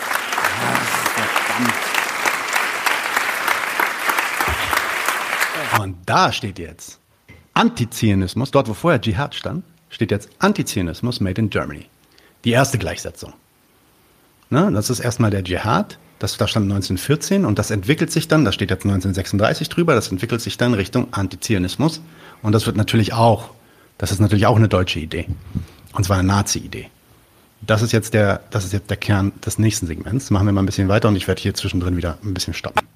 Aber das ist das. Ja, äh, jetzt, ah, jetzt, jetzt reicht's wirklich. Sie wissen schon, dass es einen fundamentalen Unterschied gibt zwischen dem Antisemitismus der Nazis und dem Antizionismus im Nahen Osten. Das sind zwei völlig verschiedene Paar Springerstiefel, ja? So, lieber Michael Sapir, äh, lieber Dror Dayan und all meine äh, antizionistischen jüdischen Freunde hier in Berlin, ich hoffe, eure Springerstiefel sind gepürzt. Ihr seid alle Nazis. Von vorne bis hinten. Hier wird ein Argument natürlich gebracht, das gesagt wird, was normalerweise von Palästinensern und von antizionistischen Aktivisten gebracht wird, nämlich Antizionismus ist nicht gleich Antisemitismus, das ist eine falsche Äquivalenz. Das ist äh, gefährlich, das, zu äh, das zusammen, das gleichzustellen. Ja? Und das, darüber wird sich dann nicht lustig gemacht und wird gesagt, ja, es sind zwei verschiedene Paar Springerstiefel. Manch, manchmal spielen Sie diese Rolle so toll. Ich weiß gar nicht, ob Sie. Okay, wir gehen wieder zurück in der Geschichte. Ja, wir beginnen uns. Das ist übrigens, äh, da hätte Stefan Grigat auf der Bühne sein können. Wir sind so am Vorabend des Zweiten Weltkrieges. Und in der, in der islamischen Welt, da, da sind die Juden eine ungeliebte, aber zumindest geduldete Minderheit. Ne? Das Das ist, das ist schon eine Falschdarstellung, eine Lüge. Ähm, die, die, die jüdischen Menschen in Palästina und auch im Nahen Osten waren über Jahrhunderte hinweg Teil der Gesellschaft. Waren immer eine Minderheit. Gab immer mal dann natürlich auch ähm, äh, Situationen, wenn sie eine Minderheit waren, dass sie unter Herrschaften standen, wie, weiß ich nicht, unter dem Osmanischen Reich, da Tribute zollen mussten, ähnlich wie zum Beispiel auch christliche äh, Araber im Osmanischen Reich. Aber diese Art von Ungeliebtheit, ja, also dass es da eine Minderheit im Volk gäbe, die wäre ungeliebt, aber toleriert. Er, der Mann redet über Deutschland. Der Mann redet über Deutschland 1930, 1931, 32, 33. Da waren Juden ungeliebt und gehasst, aber noch toleriert. Noch. Das war im Nahen Osten nie so. Äh, das Dorf, wo ich herkomme, mein, oder mein Vater herkommt, sagen wir, keine fünf Kilometer davon entfernt war ein äh, Dorf, in dem nicht nur Juden lebten, aber sehr, sehr viele Juden lebten. Und die lebten seit Jahrhunderten zusammen. Arabische Juden sowieso. Na, die sind sogar ethnisch arabisch dann. Das heißt, hier jetzt sich hinzustellen und zu sagen, ja, ja, ja, die Juden waren damals zwar ungeliebt, aber sie wurden toleriert, ist eine glatte Falschdarstellung, liebes ZDF und liebe Anstalt. Und das ist Propaganda. Hat sich in den 30er Jahren recht schlagartig, unter anderem unter ihm hier. Ryan Gosling war mal ein Muslim? Das, das ist doch nicht. Ra- Der sieht echt aus wie Ryan Gosling. Nein, Das ist, der, das, ist der, das ist der Mufti von Jerusalem, ähm, Amin el-Husseini, damals das geistige Oberhaupt der Palästinenser. Das ist die nächste Lüge. Amin el-Husseini war nie geistiges Oberhaupt der Palästinenser, wie der das hier sagt. Ja? Erstmal, es gab, das, das wissen wir jetzt auch, oder? Das wissen die meisten, das wissen doch die Antideutschen auch, Herr Stefan Krigat, oder? Das, das, ich meine, das werft ihr uns doch alle zwei Minuten an den Kopf. Es gab vor den 60er Jahren keinen Staat Palästina. Ja, insofern gab es auch kein Oberhaupt von einem Staat oder von den Palästinensern. Dann kam dieser eine äh, britische Lord und hat sich überlegt, ey, ich muss mir hier einen so einen Typen aufbauen. Ich hole mir einen aus der Feudalklasse, den sogenannten Mufti el-Husseini. Den hole ich mir, den mache ich zu meinem Handlanger. Übrigens eine Praxis, die in allen kolonialen äh, und auch übrigens in allen Nazi-Kontexten, kolonialen Nazi-Kontexten äh, so gemacht wurde. Äh, den hole ich mir und den ähm, versuche ich jetzt irgendwie äh, hochzustilisieren. Der wurde, wurde, ihm wurde sogar der Titel gegeben, er ist der Großmufti von Jerusalem. Interessanterweise weiß dort quasi niemand irgendwas von diesem Typen. Und der Typ war relativ unwichtig. Er ist dann auch relativ schnell, ist, musste, der, musste der raus aus dem Land, hat dann Zeit seines Lebens ähm, in, in, zwischen Berlin und Paris verbracht. Und als die großen Konflikte losgingen und der Krieg losging in, äh, in Palästina zwischen den zionistischen Siedlern und den arabischen äh, Milizen und Militärs, da war der, hat er, hatte der, spielte der überhaupt keine Rolle. Aber der wird natürlich immer als der, ähm, ja, der Kern äh, der antideutschen Beweisführung gebracht, dass natürlich alle Araber auch zionistisch sind. Und deswegen wird auch, äh, äh, äh, sorry, antisemitisch. Antisemitisch sind. Und deswegen, weil der Typ war tatsächlich antisemitisch. Das war er wirklich. Ja, und der hat auch übrigens extrem viel geschluckt aus so westlicher Propaganda. Aber er war auch selber einfach ein Antisemit und ein widerlicher Mensch. Reaktionär, ähm, abartig. Hat Wenn ihr mehr zu dem Typen wissen wollt, schaut euch mal das Interview mit Gilbert Achar an, das wir hier hatten. Ihr könnt euch auch anschauen, es gibt einen, einen, einen Text von René Wild, Wildangel, der heißt äh, Zwischen Achse und Mandat, Palästina und der Nationalsozialismus. Ähm, das kriegt man online, ist auch online verfügbar. Und dann schaut euch mal an, wer diese Person tatsächlich war. Ähm, Hat nicht Netanyahu irgendwann behauptet, dass, dass Husseini sogar Hitler den Floh ins Ohr gesetzt hätte mit dem, gerade, mit dem Holocaust? da wollte ich gerade drauf hinaus. Sorry. Äh, Diese, Okay. diese Person, diese Person, die Rolle dieser Person im Nationalsozialismus wird so extrem übertrieben, bis hin zur Holocaustleugnung, dass ein Netanyahu sich da hinstellen kann. Übrigens, selbst Netanyahu musste sich für diese Scheiße entschuldigen. Aber dass er sich da hinstellen kann für einen Moment und sagen kann, die, äh, die, die Deutschen sind überhaupt erst auf die Idee gekommen, die Juden zu vernichten, weil der, Muf, äh, der Mufti ihnen das gesagt hat. Ähm, interessant ist, warum eigentlich westliche Medien nicht auf diese gleiche Art und Weise vorgehen gegen einen Banderas. Der hat auch mit den Nazis kollaboriert. War im Endeffekt eine relativ, also ich würde sagen, eine relativ ähnliche Person ähm, politisch gesehen. Auch ein Faschist quasi. Der hat aber auch einiges an Einfluss, ne? Das nicht wie das Der hatte brutalen, war. der hatte brutalen Einfluss. Stepan Bandera hatte Einfluss in der Ukraine. Der hatte der Einfluss. Anführer der Richtig. ukrainischen Ja. Aufständischen. Aber das wird natürlich dann heruntergespielt. Das ist dann alles nicht so wichtig. Und das ist alles nicht so schlimm. Weil das ist natürlich, das sind halt die Leute, die gegen unsere gegenwärtigen Gegner kämpfen. Also, der Typ war nie Oberhaupt Palästinenser, was immer das heißen soll. Damals gab es keinen Nationalstaat Palästina. Er war ein antikolonialer, hypernationaler Politiker in Jerusalem. Diese, diese antikolonialen Leute, die dann auch reaktionär wurden, die gab es viel. Die Wahhabis haben sich, sind entstanden aus dieser Art von antikolonialen Hypernationalismus. In Indien gab es Leute wie diese, in China gab es Leute wie diese. Ähm, und er, er ist einer, einer dieser, dieser äh, Typen und war auch in Kontakt mit vieler dieser Akteure. Ähm, ja, nach seiner Ausreise aus Palästina spielt er keine wichtige Rolle mehr für den palästinensischen Kampf und schon gar nicht für die gesamte arabische Welt. Das ist absolut lächerlich. Äh, die führenden palästinensischen Zeitungen bezogen scharf Stellung gegen Hitler dem, äh, während dem Nationalkrieg, äh, während dem ähm, Weltkrieg, während dem Nationalsozialismus und waren extrem gegen den Militarismus der Nazis. Es kämpften tausende palästinensische Araber auf, äh, auch trotz der Kolonisierung ähm, auf der britischen Seite. Und die zionistische Bewegung ähm, und, und natürlich dann aber auch gegen die zionistische Bewegung. Das ist schon richtig. Ja, aber ähm, da gibt es auch Bücher von, wie gesagt, dieses eine, was ich gerade erwähnt hatte, von René Wildnagel, der äh, führt, das, führt es sehr gut aus, ähm, wie viel größer und wie wirklich absolut mehrheitlich die Araber sowohl christlichen als auch muslimischen Glaubens auf, äh, auf, äh, auf der Seite gegen die Nazis waren. Und ja, der Versuch der Deutschen, das wird ja hier auch gezeigt, dass die Deutschen versucht haben, diesen Antisemitismus in den Nahen Osten reinzubringen, ähm, ist, ist deswegen, muss, muss man auch sagen, ist deswegen gescheitert, weil es äh, so eine jahrtausendlange Tradition gab in diesen Bereichen, äh, die einfach gegen diesen Antisemitismus gesprochen hat. Da leben Leute schon seit Jahrhunderten nebeneinander, vielleicht segregiert, ähm, aber so wie das halt damals war, trotzdem friedlich. Und dann kommt jetzt irgendjemand an und sagt, ja, das sind aber Untermenschen, die musst du jetzt hassen. Und das hat halt dann einfach nicht gefruchtet. Bei, bei den allermeisten Personen hat das nicht gefruchtet. Die überwältigende Mehrheit war gegen die Nazis gestimmt und lehnte diese antisemitischen Muster aus Europa ab. Und naja, wenn man sich dieses äh, Segment dann zu Ende schaut, ich mache das jetzt mal weiter, dann sage ich meinen Schlusssatz dazu, dann können wir zum nächsten kommen. Und als 1937 ja, der Plan aufkam für eine Zwei-Staaten-Lösung, also Israel und Palästina, da hat er die Menschen, die diesen Plan gut fanden, verfolgen lassen, ne, umbringen lassen, also Muslime, Briten, Juden. Wenigstens äh, war er kein Deutscher. Das ist richtig, allerdings, das waren die deutschen Nazis, die ihn gerne mit Geld, Waffen und Ideologie versorgt haben. Was ist das, Adolf Hitler, mein Dschihad? Ja. Islam und Judentum. Eine der ersten islamistischen Schriften. Man hat sozusagen also so längst vergessene beziehungsweise eher wenig beachtete ne, antijüdische Ressentiments im Koran und Verse. Die wurden plötzlich zum Dreh- und Angelpunkt einer neuen Glaubensrichtung und Juden wurden zum großen Feind erklärt. Und wer hat das geschrieben? Also, Achtung jetzt. Wahrscheinlich eher verteilt. Wahrscheinlich eher. Was eine absolute Spekulation ist und un wahrscheinlich Unsinn ist, ähm, dass Amin el-Husseini diese äh, Schrift geschrieben hat.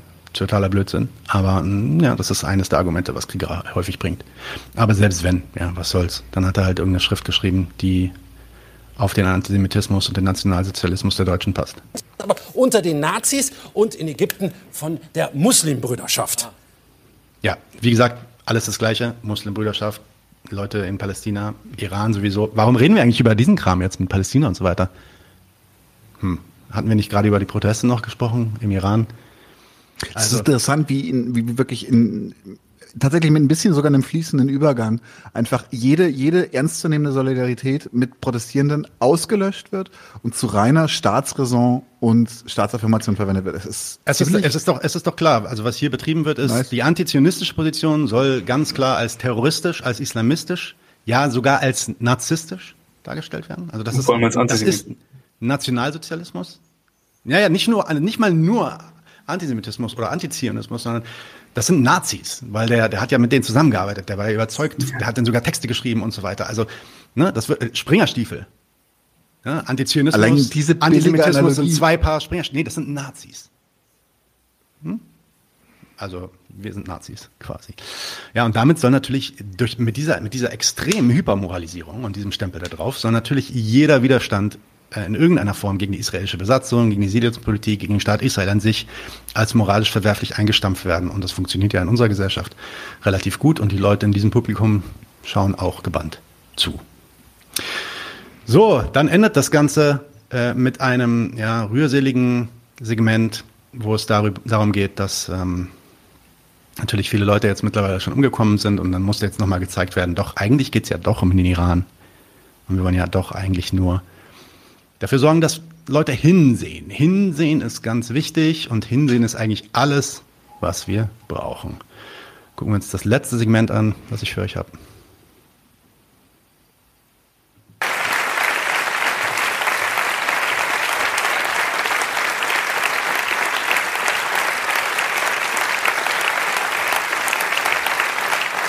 Also, also was bleibt? Wir müssen hinsehen. Das sind Nilüfer Hamedi und Elahe Mohammadi. Zwei Journalistinnen, die maßgeblich daran beteiligt waren, über den Tod von Gina Amini zu berichten. Sie sind verhaftet worden. Das iranische Regime wirft ihnen vor, CIA-Agentinnen zu sein. Und auf Spionage steht im Iran die Todesstrafe. Die Musik ist nicht deren Ernst, oder? Doch. Das ist Salman Yassin, ein kurdischer Rapper aus Kermanschah. Er ist im Oktober bei den Protesten in Teheran von den Sicherheitskräften festgenommen worden. Während seiner Haft war er schwerer Folter ausgesetzt. Er ist angeklagt und auch ihm droht die Todesstrafe. Okay, ich glaube, wir können. Und dann kommt sie und so weiter und das geht zwei Minuten lang. Okay? Ähm, nicht, dass ich nicht äh, berührt bin durch die Schicksale dieser Leute. Ja, und dass ich auch Sorge trage darüber, dass, äh, was mit diesen Leuten in Zukunft geschehen wird. Geschehen wird ja. Insofern, mal davon abgesehen, dass das furchtbar cringe ist mit der Musik und dass da ganz klar irgendwie gerade auf die Tränendrüse gedrückt wird. Was wird hier eigentlich gesagt in dem letzten Moment? In dem letzten Moment, bevor sie anfängt, die, die äh, Fotos zu zeigen und, und äh, zu erzählen, wer diese Leute sind, wird gesagt, was bleibt übrig? Wir müssen hinsehen. Und da ist meine Antwort nein. Wir müssen hinsehen, es bleibt nicht übrig. Hinsehen ändert nichts. Ihr könnt gerne hinsehen. Aber was eigentlich übrig bleibt, und das ist das Einzige, was uns bleibt, gegenwärtig zumindest, weil wir keine Macht haben, ist Aufklärung. So, mein Schlusswort, ich sag's nochmal. Nein, nicht hinsehen, sondern aufklären wäre eigentlich das Gebot der Stunde. Und das, was ihr da macht, das, was ihr in dieser Sendung betreibt, das ist nicht Aufklärung, das ist Anti-Aufklärung. Ahistorischer, geschichtsrevisionistischer, Holocaust-verleugnender, antisemitischer Bullshit. Zumindest der große zweite Teil, wenn wir den Rest zusammenfassen. Na, vielleicht geht es auch, ja, kann ich auch zu Ines Armani sagen. Ines, vielleicht solltest du überlegen, mit, mit, wo du da eigentlich mitmachst. Wenn du das siehst. Ich glaube nicht, wahrscheinlich hat es die ZDF deswegen geflaggt. Aber fassen wir mal zusammen, was wir hier gesehen haben. Wie ich schon sagte, die dunkelsten Tiefen der Standpunkt theoretischen Identitätspolitik und Walk-Performance-Lust in der Anstalt. Fordern von Sanktionen und Schlimmerem. Propagieren von Regime-Change und rechte reaktionäre Interventionspolitik. Staatshörigkeit, feministische Außenpolitik, die die Baerbock so toll macht, moralisches Solidaritätsgeblubber von wegen, wir müssen hinsehen und damit wäre alles schon gut. Oder wenn wir den richtigen Tweet von Olaf Scholz bekommen, dann haben wir unser Ziel erreicht. Und dafür haben auch tausende Menschen gekämpft. Nochmal ahistorische, geschichts geschichtsrevisionistische, Holocaust-verharmlosende, antideutsche Mythen von Oberst Stefan Gegat. Vielleicht kommt hier der Flag.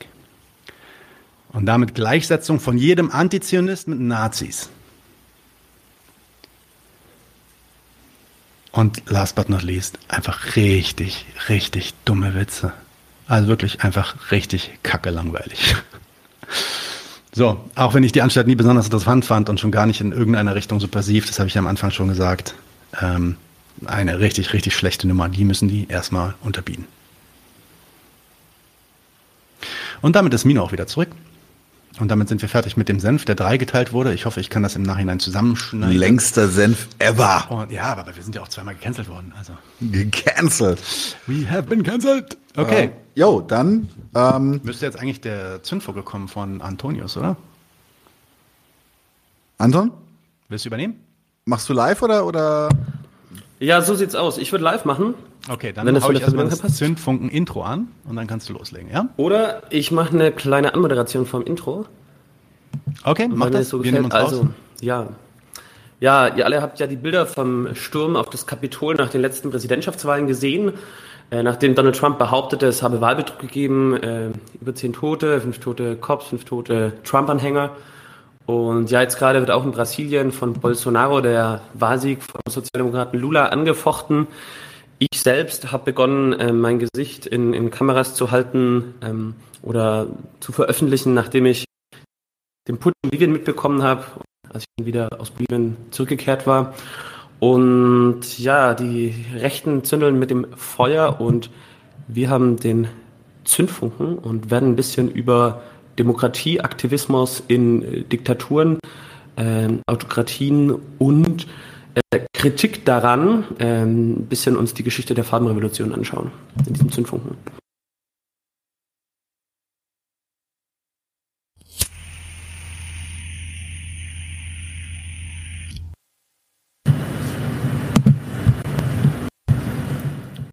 Ja, es ist eigentlich der Klassiker, wenn irgendwo eine äh, ja, Bewegung sich gegen eine Diktatur stellt, dann kommt manchmal so reflexartig der Vorwurf Farbenrevolution.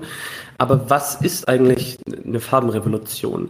Ähm, ja, es gab nach der militärischen Niederlage der Sowjetunion in Afghanistan gegen die ähm, Taliban-Vorläufer, die Mujahedin, eben diese enorme Schwächung militärischer Natur der Sowjetunion und die waren auch äh, wirtschaftlich im Kapitalismus überschuldet etc. etc. Und dann kam es eben zu diesen nationalistischen Bewegungen, vor allem in Osteuropa, die häufig äh, friedlich oder mit relativ wenig äh, Gewalteinsatz so ihren eigenen Nationenbildungsprozess durchführen konnten und so eben zu ja, äh, liberalen, auch nicht so liberalen Demokratien mit einem Nationalstaat wurden. Und ja, da gibt es sozusagen ein, ein Manual oder Ausgangspunkt, ist der Klassiker vom US-amerikanischen Politikwissenschaftler Gene Sharp. Äh, auf Deutsch heißt das Buch äh, Von der Diktatur zur Demokratie, ein Leitfaden für die Befreiung. Der Mann er hat das Albert Einstein Institut gegründet und so über die USA Millionen an Fördergeldern für das Anstiften von Revolutionen in der ganzen Welt erhalten. Äh, ganz gezielt auch Regime Change äh, ja, Aktivismus. Ich ähm, kann euch empfehlen, als Hörempfehlung, wenn ihr das so einen dem seiner Schüler euch anhören wollt, dann hört euch beim Was tun Podcast die Folge, wie man einen Diktator stürzt an. Kritisch aber äh, von, verzeiht mir die Aussprache, Srda Popovic Sie, äh, die Person war damals beim Sturz und dem Aufbau der Protestbewegung gegen Milosevic äh, beteiligt und betrat eben diesen Aufbau von, von Protestbewegungen auch so ein bisschen als Geschäftsmodell. Und ich blende mal was von dem äh, Klappentext von Gene Sharp ein, weil ich eben nicht Zeit habe, das jetzt detailliert aufzuarbeiten in diesem Zündfunken, was da so alles an, an Tipps steht. Ja, dieses Buch ist ein Lehrbuch zum gewaltfreien Sturz von Diktaturen. Der Politikwissenschaftler Gene Sharp hat es ursprünglich für die Demokratiebewegung in Myanmar, Birma, geschrieben. Besonders bei der Befreiung von einigen Diktaturen in Mittel- und Osteuropa hat es seit dem Jahre 2000 eine wichtige Rolle gespielt. Die serbische Widerstandsbewegung hat es beim Sturz Milosevics benutzt und es wurde von den Befreiungsbewegungen in Georgien, in der Ukraine, in Kirgisistan und Belarus verwendet. Der Klassiker der Widerstandsliteratur, der bisher in 28 Sprachen übersetzt wurde, liegt jetzt erstmals auch in deutscher Sprache vor. Und dann noch äh, was zu Gene Sharp äh, und dem Albert Einstein Institut, die sich mit wissenschaftlicher Untersuchung und Verbreitung von gewaltfreien Lösungen weltweiter Konflikte beschäftigt. So. Die ganzen Quellen werde ich, wenn das Video dann separat noch hochgeladen wird, auch in die äh, Infobox packen, damit ihr äh, ja, nachlesen könnt, wenn ihr das interessant findet. So. Ähm, jetzt wird natürlich diese liberale äh, Demokratiebewegung ist natürlich ein Riesenfortschritt erstmal für eine Arbeiterklasse, wenn es sich wirklich um eine autoritäre Diktatur handelt. Warum? Äh, ja, wenn es demokratische Wahlen gibt, dann hat man natürlich schon ein bisschen mehr Spielraum, kann sich vielleicht gewerkschaftlich besser organisieren und so weiter und so fort. Alles schön und gut, aber ähm, da gibt es natürlich auch eine geopolitische Dimension dahinter. Wenn ein mächtigerer Staat, wie jetzt in diesem Fall die USA, aus ihren nationalstaatlichen Interessen heraus. Einen Umsturz in einem anderen Land äh, umsetzt, dann hat es natürlich einen sehr, sehr imperialistischen Beigeschmack. Und dafür würde Gene Sharp von Thierry Messon kritisiert. Der äh, hat das ja, sich selbst als blockfrei verstehende Voltaire-Netzwerk gegründet und so seine eigene äh, Denkschule, könnte man sagen, in der er eben ja Konzepte aus diesem Nation-Building-Prozess, aus diesen Farbenrevolutionen ja in verschiedenen Ländern, wo es äh, Protestbewegungen gibt, es eben kritisch beäugt. Ähm, es gab ja, ich habe eine Folge zum Chavismus gemacht mit Nathalie Benelli und dort haben wir auch ein bisschen über den äh, Putschversuch gegen Hugo Chavez gesprochen. Äh, jetzt ein Zitat äh, von dem französischen äh, Autor Thierry Messon. Nachdem Präsident Hugo Chavez aufgrund meiner Untersuchungen, die die Rolle und die Methoden von Sharp aufdeckten, einen Putsch in Venezuela vereitelt hatte, stellte dieser die Aktivitäten des Albert Einstein Instituts ein, das als Deckmantel diente und schufen neue Strukturen, also Canvas, also einfach andere NGOs, die aber auch wieder staatfinanziert sind. Wir haben sie auf der ganzen Welt am Werk gesehen, insbesondere in Libanon, im Iran, in Tunesien und in Ägypten. Das Prinzip ist einfach alle zugrunde liegenden Frustrationen verschärfen, den politischen Apparat für alle Probleme verantwortlich machen, die Jugend nach dem freudschen Vatermord-Szenario manipulieren, einen Putsch organisieren und dann propagieren, dass die Regierung von der Straße gestürzt wurde. Also sehr kritisch über den arabischen Frühling. Ähm, dann eine Kritik. Erstens reiche es nicht, ein paar Wochen eine kleine Minderheit zu mobilisieren und zweitens sei der Begriff Revolution nicht eindeutig definiert.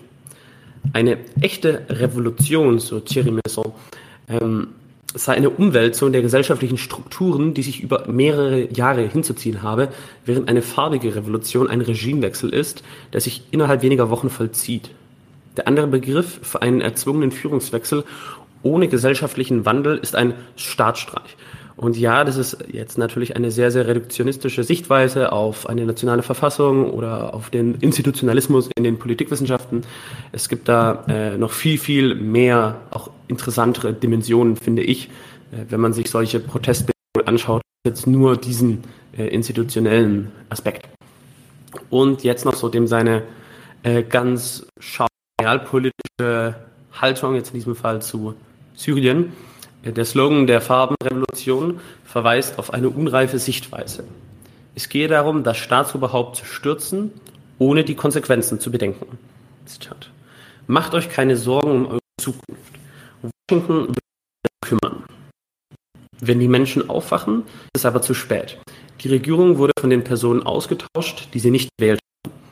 Am Anfang stehen dann Rufe wie äh, nach der dritten Konferenz der Freunde Syriens äh, in Paris lanciert, Bashar al-Assad muss weg.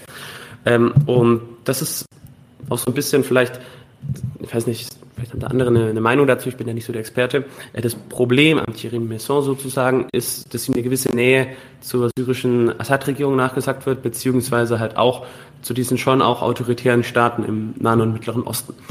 Ähm, ich halte es aber für äh, sehr, ein sehr interessantes Konzept, das in Deutschland viel zu wenig sachlich diskutiert wird und wird jetzt noch ein fünfte, ein, ein, eine letzte Quelle noch dazu bringen. Das wäre in diesem Fall die fünf Schritte zur Destabilisierung von Regierungen, wie sie in Venezuela äh, gegen Chavez und dann auch Maduro mit Juan Guaido und in Bolivien 2019 erfolgreich äh, gegen Evo Morales eben umgesetzt wurden. Also der erste Schritt besteht in gewaltfreie Aktionen zu fördern und dieses Klima der Unruhe zu schaffen, häufig durch Korruptionsvorwürfe, äh, um Intrigen innerhalb der Herrscher zu fordern und Falschgerüchte zu verbreiten. Der zweite Schritt besteht in der Entwicklung intensiver Kampagnen zur Verteidigung der Pressefreiheit und Menschenrechte, begleitet von Totalitarismusvorwürfen gegen die amtierende Regierung.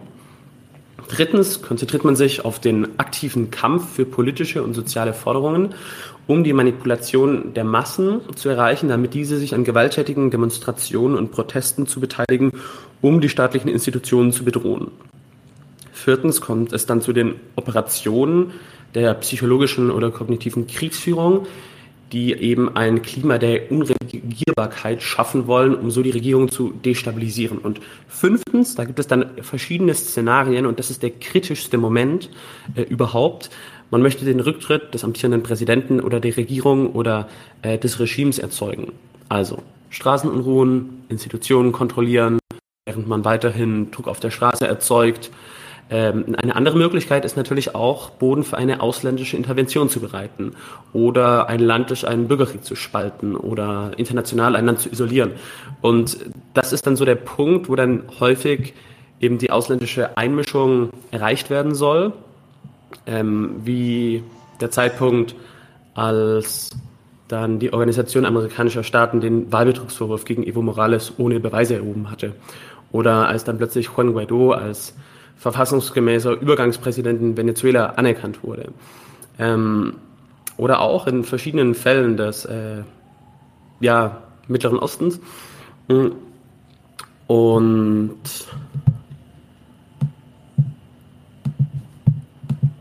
ja, was, was kann man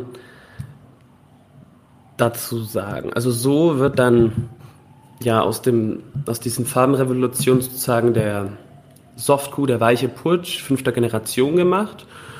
Und wenn jetzt beispielsweise Strategien wie der Lawfare, also wie das juristische Annullieren von populären Führungsfiguren wie, wie Korea in Ecuador, Lula in Brasilien, wenn das nicht mehr funktioniert, ähm, oder der klassische Militärputsch mit extrem vielen Toten auch nicht mehr angesagt ist, dann kann so eben das, die Unruhe unter dem Deckmantel einer demokratischen Bewegung ja geschürt werden, um so eben Regime Change mit freundlichen Grüßen aus den USA, das sind die Endowment for Democracy, die finanzieren dann sehr, sehr gerne NGOs mit irgendwelchen äh, Themen für Feminismus, für Ökologie etc., ähm, um so eben für Unruhe in diesen Ländern zu sorgen, die sich schon auch in sozialen Transformationsprozessen befinden. Also es sei gesagt, in der Außenpolitik stehen sich häufig zwei äh, verschiedene Paradigmen gegenüber. Einerseits die westliche äh, liberale Demokratie mit Kapitalismus, die natürlich aus diesem liberalen Internationalismus hat, im Sinne von, wir möchten Menschenrechte und äh, Demokratie und vor allem Kapitalismus weltweit ähm, fördern. Und also dieser ja, White Supremacy, westliche Führungsanspruch eben. Und andererseits natürlich auch das nationale Prinzip der Selbstbestimmung und der nationalen Nichteinmischung, was ein anderes äh, Prinzip in der internationalen Politik wäre, das dem diametral gegenübersteht. Ähm, was ist das Problem daran? All das sind natürlich ideologische Konstrukte, äh, die auf dem aktuellen internationalen Staatensystem basieren und ideologisch sind. Hinzu kommt, dass äh, beide Narrative, äh, sowohl die westlichen Demokratie-Exporteure als auch das ähm, naja, thematisieren, dass sich da um eine Revolution von oben äh, handeln würde, die doch gar nicht wirklich die Massen äh, oder das System langfristig transformiert. Auch das sind natürlich äh, gewisse Meinungen und Analysen, die häufig einen gewissen äh, Standpunkt reproduzieren zur Legitimation oder Delegitimation einer Bewegung. Also der Klassenstandpunkt der angeblichen Intellektuellen den hört man da sehr, sehr stark durch, beziehungsweise den, den Punkt derjenigen, die sie finanzieren. Und ja, das ist natürlich eine sehr interessante Sichtweise auf, auf, viele Konflikte, die uns die, das Konzept der Farbenrevolution da bietet. Aber es ist durchaus häufig zu reduktionistisch, finde ich, weil einfach nur ähm, das Reduzieren auf, weiß nicht, den Aspekt, hat ein Verfassungsbruch oder ein Putsch stattgefunden, also diesen Institutionalismus.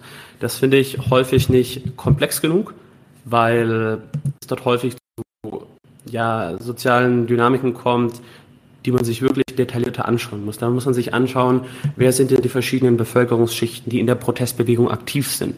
Wer ist nicht in der Protestbewegung aktiv? Wer steht denen vielleicht sogar mit Gegenprotesten gegenüber? Und wer könnte am Ende die Führung bei diesen äh, oder jenen Protesten übernehmen? Und dementsprechend finde ich, sollten auch wir als politische Linke nicht einfach soziale Bewegungen per se romantisieren, sondern immer sie kritisch äh, beäugen nach Ideologie und sozialer Zusammensetzung, um dann zu wissen, es Sinn macht, zu intervenieren, äh, sich dazu beteiligen oder äh, auch gar nicht mitzumachen. Ähm, einfach, ja, weil Bewegungen haben keinen Selbstzweck, sondern fordern, haben eben gewisse Forderungen und äh, gehören zu gewissen ja, Klassen eben.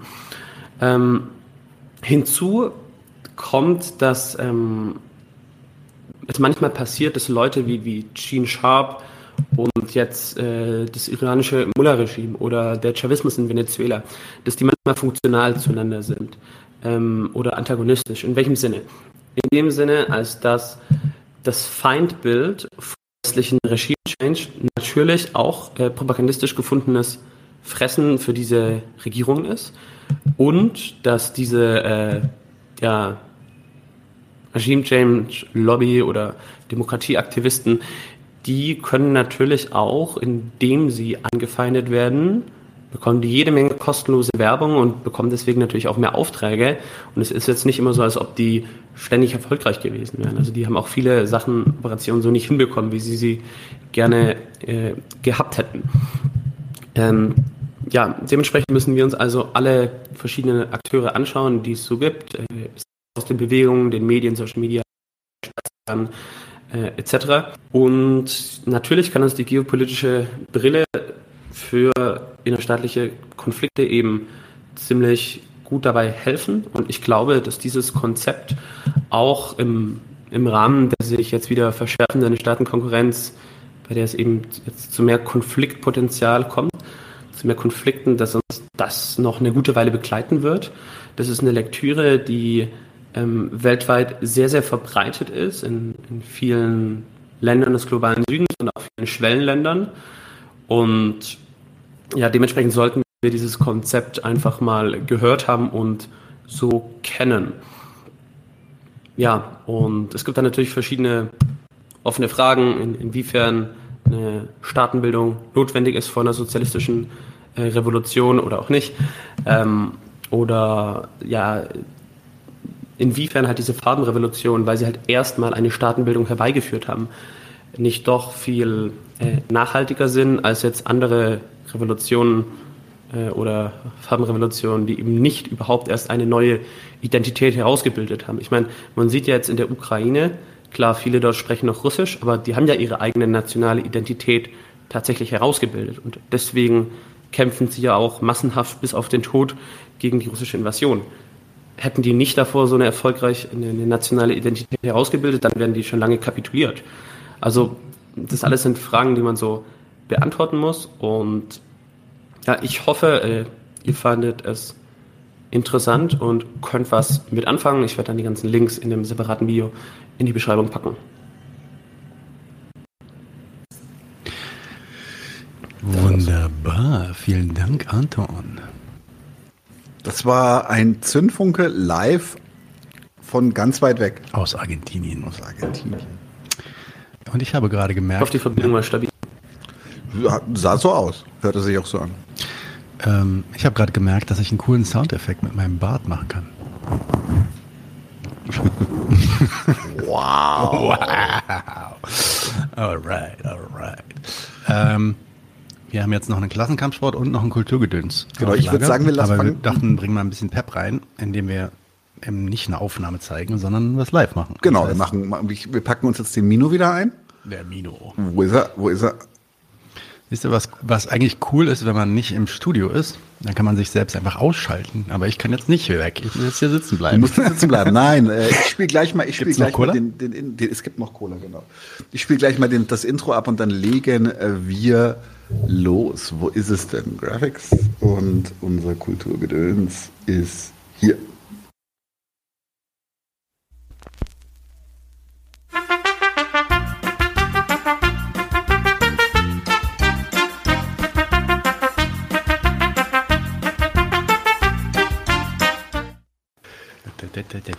Jawohl, deutsches Lied gut, ne? Ist es deutsch? Also äh, das, der Ententanz ist deutsch, definitiv, ja. Ach krass. Bist du sicher? Ich glaube, diese Melodie gibt es wirklich.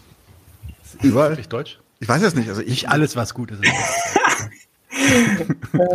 äh, jo, ähm, ich habe Mino nee. angehauen, weil wir wollen ja eh, wollen ja eh auch noch mal eine Fortsetzung machen von unserem Podcast, den wir damals über, über Griechenland gemacht haben. Ähm, aber ich dachte mir, wir können zwischendurch immer so ein, bisschen so ein kleines Häppchen machen. Und zwar wollte ich mit Mino reden über einen wirklich.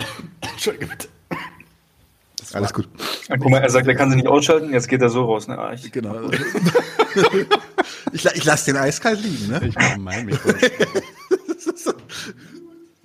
So, nein, äh, tatsächlich. Und zwar reden wir von einem, vielleicht der wichtigste international bekannte ähm, griechische Regisseur, Costa Gavras, Der hat unter anderem in Hollywood später auch einen Film gemacht, der relativ populär ist mit Soundtrack von Vangelis, was in meinen Augen nichts Gutes ist, aber in den Augen vieler anderer schon. Ähm, äh, Missing über den Putsch in, äh, Argen äh, Chile. Natürlich in Chile, das war ich, warum ich Argentinien sage. Aber Mino und ich haben einen anderen Film auf dem Radar und zwar das hier. Peng. Z. Anatomie eines politischen Mordes. Den Trailer spielen wir jetzt nicht. Ich habe das letzte Mal, als wir einen Trailer gespielt haben, äh, sind wir demonetarisiert worden. Deswegen tue ich das mal nicht.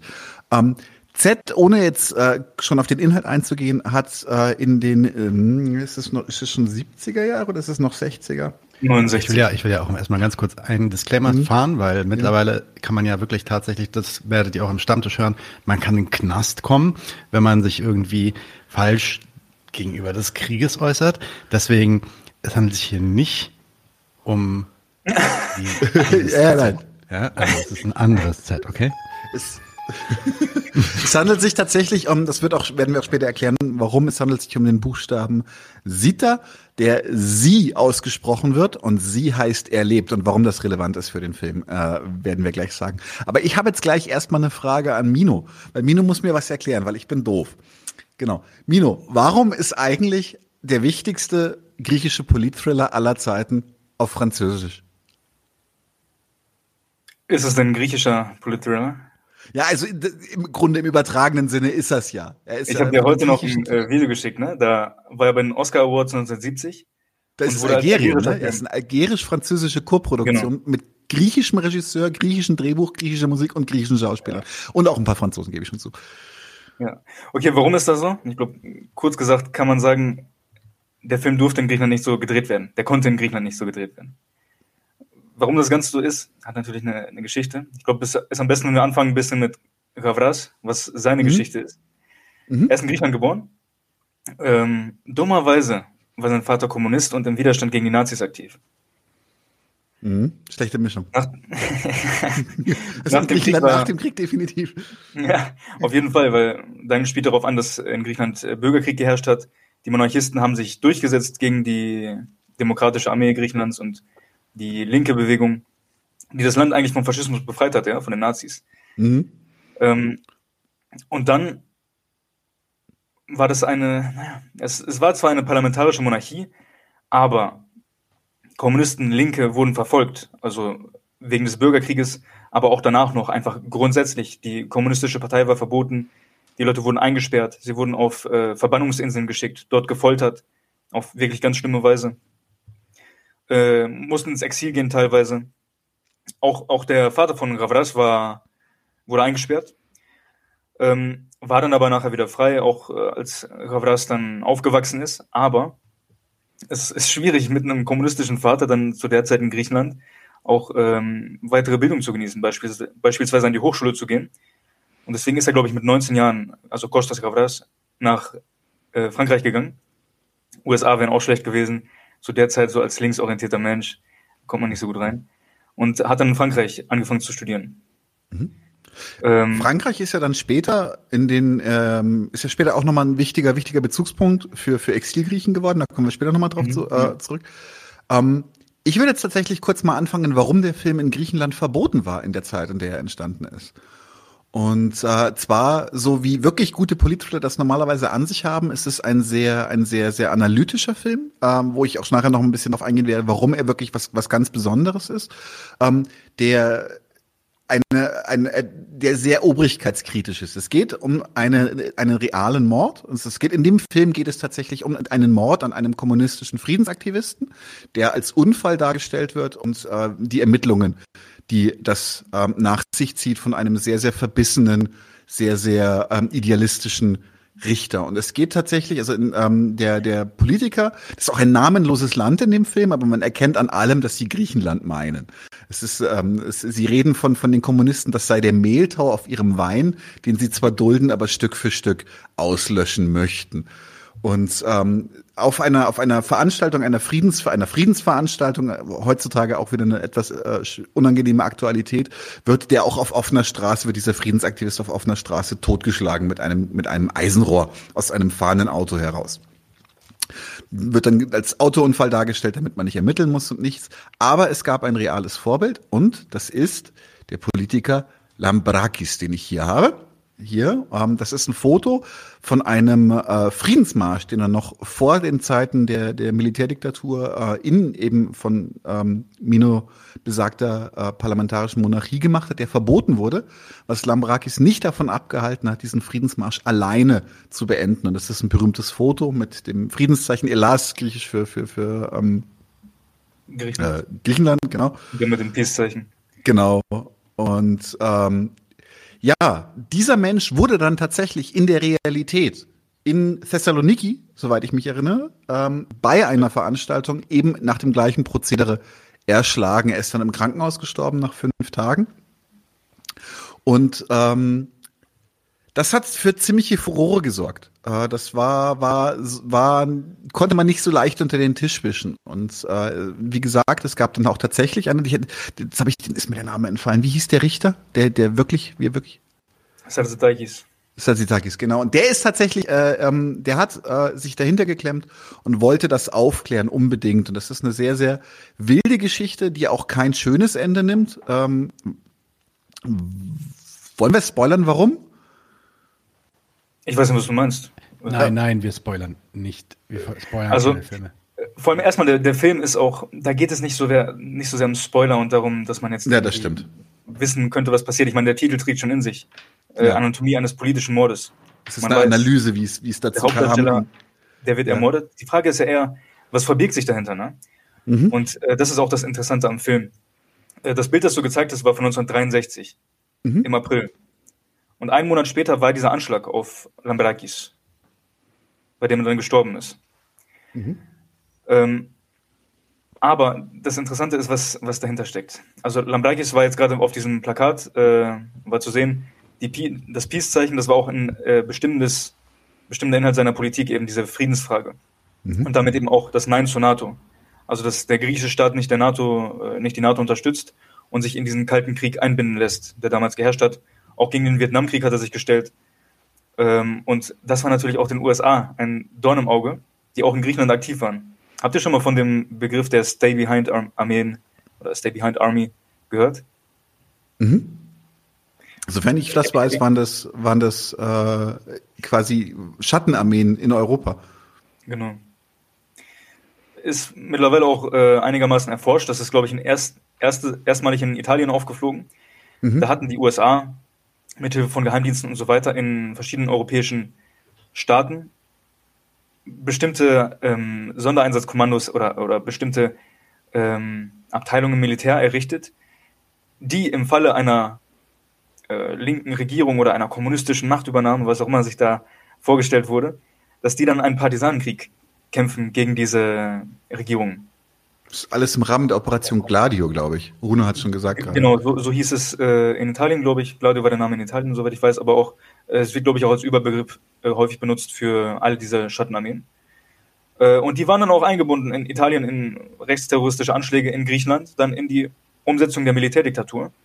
Das, äh, es gab auch Pläne eines Militärputsches, also das war dann 67, vier Jahre nach dem Mhm. Mord an Lambrakis.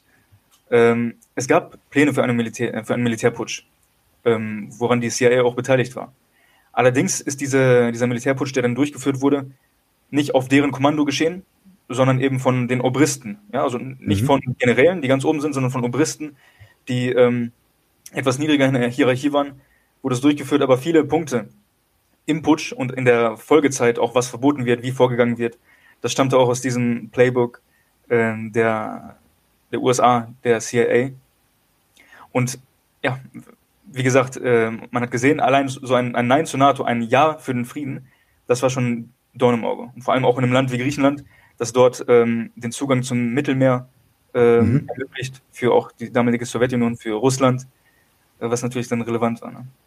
Ich meine mich erinnern zu können, dass irgendein ein englischer Diplomat mal gesagt hat, ähm, kurz nach dem Zweiten Weltkrieg schon, dass äh, Griechenland entweder Russisch oder Englisch wird, oder aber Russisch wird es garantiert nicht. Also es war, war schon festgelegt, auf wessen Seite sie stehen müssen.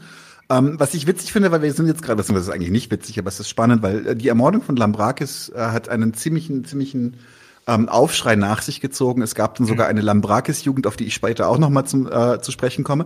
Die, die Ideen von Lambrakis so sehr, also voller Streisand-Effekt, ja, es hat die Ideen von Lambrakis so popularisiert, dass es eine, dass es eine, eine Parlamentare in den nächsten Wahlen prognostiziert war, eine parlamentarische Mehrheit für linke Bewegungen, die sich alle auch hinter, auch hinter dieser Empörung ähm, sammeln konnten, der Empörung dieses offensichtlichen politischen Mordes. Und das war der Moment, in dem die Huda kam. Also noch vor diesen Wahlen wurde, also beziehungsweise, ich glaube, haben die Wahlen überhaupt noch stattgefunden, das weiß ich nicht mehr genau, aber mitten im Wahlkampf sind dann Panzer aufgefahren, überall in Griechenland und äh, Linke eingesammelt worden. Und das war dann der Beginn der sechsjährigen Militärdiktatur in Griechenland. Sieben, sieben. Also man, es gibt sieben. auch auf Griechisch den Begriff der, äh, der sieben Jahre für diese, mhm. also sieben Jahre und damit ist die Diktatur gemeint. Ähm, ob jetzt irgendeine linke Mehrheit möglich gewesen wäre. Übrigens, Lambrakis war kein Kommunist. Er war ein linker Sozialdemokrat mit Antikriegsposition, Friedensposition gegen NATO, ja. Aber das, das reichte schon. Äh, ob es eine linke Mehrheit gegeben hätte, bezweifle ich. Aber es gab zum Beispiel auch eine Partei, die war so zentristisch, die hieß auch ähm, Zentrumsunion äh, mit Papandreou. Und das war auch schon eine Herausforderung für die, für diese Monarchie, die, ja, also die, die in ihrer Geburt reaktionär war. Also natürlich hatte sie was vom vorherigen griechischen Staat geerbt, der auch schon unter faschistischer Führung war. Dann war ja unter den Nazis gab es einen Marionettenstaat, von denen auch viele übernommen wurden in, in die neuen Strukturen. Und ähm, für diesen reaktionären Staat war es dann schon eine, eine Challenge, dass da überhaupt ein bisschen Öffnung in manchen Bereichen äh, kam. Mhm. Ähm, und du hast die Lambrakis Jugend genannt jetzt, ne? Genau. Ähm, das war die größte Jugendorganisation in Griechenland nach dem, äh, nach dem Ende des Weltkrieges. Also in, in der, im Weltkrieg gab es eine große Massenbewegung, äh, die von Kommunisten initiiert wurde, gegen die Nazi-Besatzung. Und da gibt es auch eine Jugendbewegung, die Teil davon war. Aber danach wurde viel verboten auf der Linken und dementsprechend gab es keine großen Organisationen mehr. Aber dann war diese demokratische Jugend Lambrakis war die größte ab 1963. Ähm, der, der Gründer ist recht berühmt von der Lambrakis. Deswegen habe ich jetzt hier auch so innegehalten, weil ich dachte, du. Ja, du wolltest das nicht sagen. Und zwar, das ist auch wichtig für den Film. Also tatsächlich, der Film verfilmt die Geschichte wie Lambrakis ermordet wird und wie die Ermittlungen ähm, behindert werden von allen Seiten, aber äh, mhm. dieser, dieser, dieser Richter sich tatsächlich durchbeißt durch den Filz. Es kommt dann tatsächlich in der Realität, also wie auch in der Realität, nicht zu verurteilen, bevor es zu ichtigen Verurteilen kommen kann. Ähm, äh, shiftet sich einfach wieder das Machtgefüge und äh, die Leute kommen weitestgehend frei davon. Die Mörder werden, glaube ich, wurden, glaube ich, verurteilt. Die ganzen Auftraggeber, die zweifelsfrei nachgewiesen werden konnten, sind alle, glaube ich, nur wegen Amtsmissbrauch verurteilt worden, nicht wegen Verschwörung zum Mord. Und ähm, der Film endet auch tatsächlich ähm, dann auf dieser auf dieser dunklen Note und hat dann auch eine Coda am Ende, einen Texteinblendung, dass noch bevor sich irgendwas verändern konnte, die Militärdiktatur kam.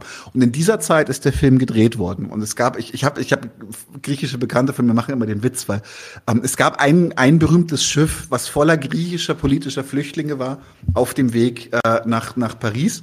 Und äh, irgendwie jeder hat Verwandte, die auf diesem Schiff waren. Das muss also das größte Schiff sein, das jemals gebaut wurde. so ein bisschen wie alle Amis Vorfahren haben, die auf der Mayflower waren. Jeder Grieche, den ich kenne, hat Vorfahren, die auf diesem legendären Flüchtlingsschiff waren. Aber tatsächlich gab es eine sehr, sehr große, ähm, äh, auch marxistische und linke äh, Exklave, beziehungsweise eine, eine, eine, eine, ähm, ähm, ja, ein, ein Gruppe von Experts, eine Gruppe von, von, von griechischen Migranten, die in Paris sehr aktiv waren. Und die haben sich tatsächlich auch zusammengerauft, auch Kulturschaffende haben sich dann zusammengerauft und haben gesagt, wir wollen auch gegen die bestehende Huda ankämpfen, wir wollen zeigen, auf welche Traditionen sie fußt, wir wollen zeigen, wie, wie der Weg in die, in die, in die Huda war und haben dann diesen Film gemacht. Und das Schöne ist, und wir haben ja gerade schon gesagt, äh, Lambrakis-Jugend, der Gründer der Lambrakis-Jugend war der letztes Jahr verstorbene Komponist Mikis Theodorakis, vielleicht der größte Musiker in der Geschichte Griechenlands. Also kann, kann man jetzt vielleicht debattieren, ich würde es nicht tun. Ähm, und der hat dann auch die Musik beigesteuert zu dem Film natürlich, äh, weswegen auch die Musik des Films absolut, absolut sehenswert ist. Ähm, wollen wir da ganz kurz was anschauen? Ich glaube, Mino wollte was sagen. Ja, Mino? Zwischendurch mal versucht, deinen Redeschwall zu unterbrechen. Ähm, gescheitert. Weißt du, muss einfach reinschreien. Bitte? Was dir die Musik beigesteuert hat? Äh, aus dem Gefängnis heraus, soweit ich weiß. Der Film war von 1969. Genau, so äh, Theodorakis, der war übrigens auch ähm, im Bürgerkrieg aktiv auf der linken Seite. Ähm, er war, wurde eingesperrt, wurde auf äh, Verbannungsinseln gesteckt und dort gefoltert, also ist wirklich schlimm. Äh, als, die, als der Militärputsch kam, ist er in den Untergrund gegangen und hat gegen diese Militärjunta gekämpft. Also Junta ist diese, der Ausdruck für diese Militärdiktatur. Ähm, und wurde dann aber gepackt, eingesperrt, nach, nachher rausgelassen und dann in ein ähm, Bergdorf, ins Exil, also oder, oder in die Verbannung geschickt, sagt man ja.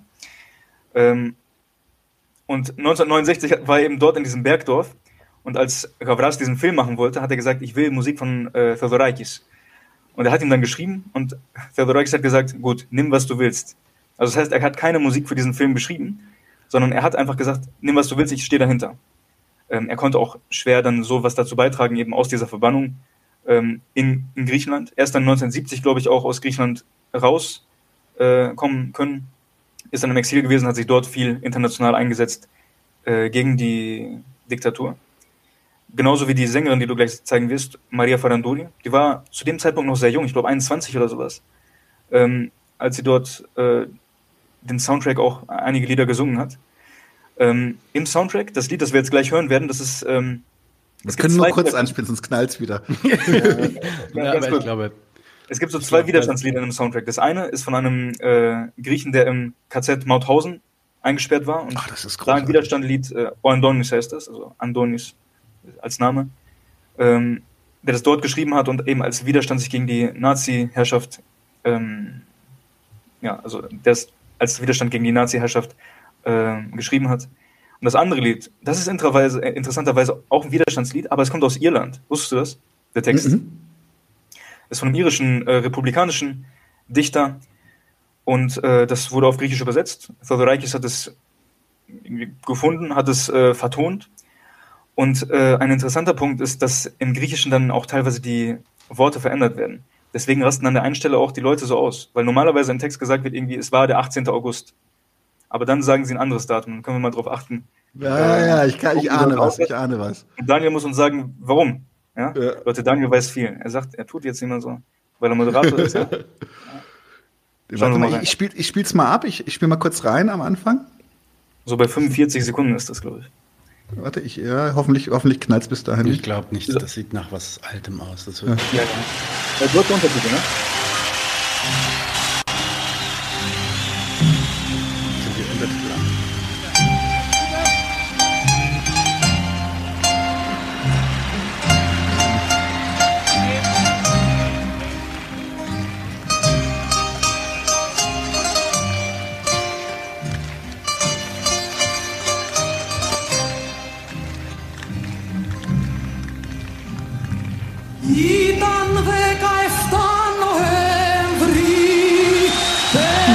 Jawohl, Mann. Ah doch.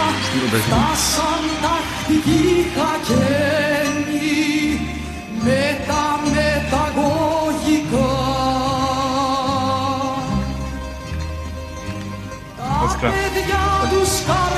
Stopp mal. Genau. Schaut euch, das, äh, schaut euch das auf jeden Fall an.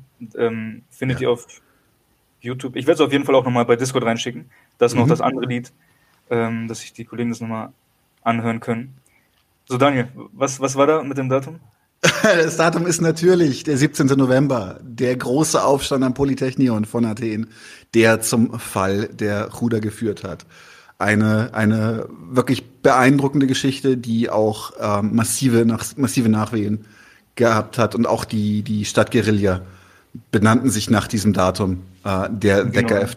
Novembrio, die ähm, ja, die dann tatsächlich auch als erste Aufgabe das erstmal gesehen haben, die ganzen alten Ruderknechte einzusammeln und äh, einer in ihren Augen Volksgerechtigkeit zu überführen. ähm, also das war jetzt äh, 1974 nach dem Fall der Diktatur. Da gab es einige mhm. große Konzerte und da hat man auch, also es ist wirklich beeindruckend in diesem Video die Stimmung zu sehen mhm. unter den Leuten. Und ähm, ja, da waren Leute, also Theodorakis war auch da übrigens im Video, hat ähm, dirigiert. Äh, und da sind einige wieder auch zurück, auch Farandori aus dem Exil. Das Lied heißt übrigens Dojela Stopevi, das ähm, lachende oder lächelnde Kind. Und wie gesagt, das ist ja eigentlich aus Irland, aber mit dem, ähm, in dem Lied wird dann häufig Lambrakis damit verbunden. es wird dann auch umgedichtet äh, von unsere Feinde haben ihn getötet zu äh, die Faschisten haben ihn getötet. Und damit ist dann eben dieser, die, der Weg in die Militärdiktatur mit dem Mord an Lambrakis und auch die Militärdiktatur gemeint. Das ist äh, sehr interessant. Es gibt aber noch andere Lieder in dem Soundtrack und finde ich auch ganz interessant, wie dann Theodorakis Musik sehr vielfältig umgesetzt wird, also auch ein bisschen was Rockiges und etwas sehr Passendes für so spannende Szenen, so Verfolgungsjagden und so weiter. Äh, da kann man sich ruhig mal die ganzen 25 Minuten vom Soundtrack geben. Ist natürlich aus einer anderen Zeit, ne? Übrigens, äh, Chat, kennt ihr Theodorakis? Kennt ihr das ganz bekannte Lied? Er ist ja der bekannteste griechische Komponist auf jeden Fall. Ihr kennt ich alle. Ich würde tatsächlich sagen, ehe, ehe, wir hier, ehe wir hier noch, äh, noch mehr Theodorakis machen, lass uns doch mal irgendwie demnächst zusammenkommen und Theodorakis Kulturgedöns machen. Ich glaube, er hat es verdient. Thanks. Ja, auf jeden Fall. Und ich stimme zu. Größter. Ähm, ich wollte noch kurz ein bisschen auf den Film eingehen, weil der Film ist tatsächlich, was, was ich extrem schön an dem Film finde, ist, ist, er hat eine ganz, ganz ruhige Erzählstruktur. Es gibt keine, es gibt wenig mhm. große Actionsequenzen, die Spannung durch, durch Aktion erzeugen. Es geht viel um, wie, wie reagieren Zeugen, warum werden Zeugen eingeschüchtert und auch, warum nehmen Leute an der Verschwörung teil. Also die Obristen, beziehungsweise es sind gar nicht, es, es wird das Militär gezeigt ähm, als, als einer der Urheber dieses, dieses politischen Mordes, aber sie haben natürlich auch Ausführende in der Bevölkerung. Und da fand ich zum Beispiel, was mich auch richtig gefreut hat, ist, ist dass es gab keine Moralkeule, dass das alles widerliche Typen sind, die böse in Hinterzimmern was ausbringen, sondern jeder hat seinen eigenen persönlichen Vorteil dadurch und ist auch deswegen aufzugleisen auf die Thematik. Sie werden nicht wie soll ich sagen, entschuldigt für ihre Aktionen. Aber zum Beispiel, dass die, die, ich glaube, die beiden Ausführenden des Mordes, die erwarten sich davon, glaube ich, Genehmigungen für ihre Verkaufsstände in der Stadt oder sowas. Weil die Genehmigungen erteilt werden von Leuten, die dieser rechtsradikalen Organisation nahestehen. Es ist halt, das fand ich so, wie gesagt, kein erhobener Zeigefinger, sondern es hat alles, es hat alles seinen Platz in diesem, in diesem System, in dem, in dem gegeneinander ausgespielt wird, in dem äh, mit Privilegien gearbeitet wird, um sich Leute gefügig zu machen und sowas. Fand ich einfach wirklich beeindruckend clever. Und ähm, ich äh, glaube, ich glaube, er hat, nee, er hat den Oscar für den besten ausländischen Film gewonnen, aber ich würde tatsächlich so weit gehen, dass es vielleicht, vielleicht der coolste Politthriller ähm, seiner Zeit war. Also es gab eine ganze Menge. Er war ja auch einer der ersten, ja. Also er war ja sehr prägend für das Genre. Ja. Also auch ja. für Ravras selber, der später auch ähnliche Filme weiterhin gemacht hat, also politische Themen, mhm. äh, engagiertes Kino gemacht hat, aus einer grob gesagt linksorientierten Perspektive, also so linkssozialdemokratisch, ja. Aber das eben auch ähm, spannend verpackt hat. Also ich meine, ab der Stelle im Film, wo der Richter und dieser Journalist ein bisschen Zweifel äh, entdecken an, an der offiziellen Erzählung von es war nur ein Unfall, da wird es ja richtig spannend. Da wird es ja wirklich so ein Krimi, ne? Und so eine ja, ja. Schnitzeljagd da durch das ganze Thessaloniki und das Griechenland dort. Nee, es ist richtig, ist richtig, richtig gut. Er funktioniert auch für mich heute noch. Sehr, sehr cool. Soundtrack sowieso großartig. Ähm, ähm, ich möchte noch mal ganz kurz äh, vielleicht abschließend dann sagen, ist relativ populär und auch leichter zu kriegen ist, ist Missing von, von äh, äh Costa Gavras. Und wie gesagt, da geht es um den Putsch in Chile. Und auch da wieder ein paar Sequenzen, wo es dir wirklich die Speisperlen auf die Stirn treibt, weil sie so, so spannend und auch, auch, auch, auch ähm, fiebrig sind. Ähm, es ist so ein bisschen so ein, so ein Topos von, von Gavras. Das ist auch immer wieder, zum Beispiel in Missing erzählt er eine Geschichte viermal, weil sie von vier verschiedenen Zeugen beschrieben wird. Was ist eigentlich passiert bei der Verhaftung? Und so, so ein bisschen so in die Richtung geht es bei dem Z auch schon, dass man zum Beispiel den, ich glaube, man sieht den Mord an Lambrakis mehrfach und ähm, meine mich zu erinnern. Ähm, der, äh, der Z ist in Deutschland erschienen bei einem Label, das heißt Filmjuwelen. Und da habe ich eine ganze Menge, ganze Menge Scheiben von zu Hause. Die sind, die haben mehrere Gavras-Filme veröffentlicht. Äh, guckt euch das mal an. Es ist eines von diesen Labels, wo ich echt gerne ein bisschen Werbung für mache, weil die wahrscheinlich sehr, sehr klein sind und an keinem Major dranhängen. Äh, ja. Haben wir noch was? Passt noch was zu dem Film? Irgendwelche abschließenden Worte noch von deiner Seite, Mino? Nein. Nein, hast jetzt lange mit dir gerungen. ich könnte noch mal anfangen. Also klar, wir könnten noch lange über den Film reden. Äh, noch kurz zu Algerien. Was da auch super passt, ist dieses mediterrane äh, Flair der, der Stadt mhm. Algier. Ähm, das passt ganz gut zum Film. Auch besser als zum Beispiel, Gavras hat gesagt, Frankreich war zu sauber, um das durchgehen zu lassen. Ne? Ja. Schaut den Film, lohnt sich auf jeden Fall. Ja, absolut. absolut. Und zum 17. Nico. November machen wir gleich noch was im Stammtisch. Ne? Jawohl. Okay, Jawohl. Noch was auf. Das Mikro ist 30 Zentimeter von deinem Mund entfernt und trotzdem machst du Poplauter. Also, was, was Ja. kommt denn da aus deinem Mund raus? Pure, pure, Guck mal, ich- klassenbewusste Energie. Das ist, das ist der Brass des Klassenkampfes, der da aus mir rausfliegt. Hm, Ja. ist es nass da? Es geht nicht. Ähm, alright, dann haben wir jetzt noch einen Klassenkampfsport, bevor es äh, in den Fun-Part geht. Genau, dann geht's in den Stammtisch. Den Stammtisch. Hm, Klassenkampfsport haben wir aber aufgenommen. Das sind dann 15 Minuten. Sowas, ja. Das heißt, wir haben alle 15 Minuten Pause und dann sehen wir uns gleich wieder. Minu, du bleibst hier, ne? Okay, Leute, dann äh, viel Spaß beim Klassen. Wen haben wir denn im Klassenkampfsport? Ah, wir haben im Klassenkampfsport haben wir äh, LabourNet TV. Ganz, ganz tolles Projekt. Denen geht's auch finanziell echt räudig. Insofern guckt euch das unbedingt an und unterstützt sie. Soll ich Intro anhauen oder ist das Intro schon drin? Nee, ich Intro anhauen. Dann ähm, die Source? Ja, mache ich.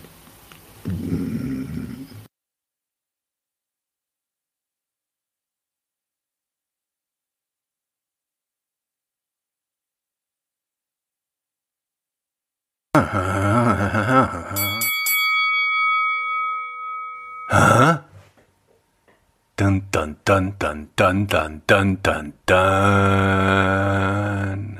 Haha. Hä? Aha.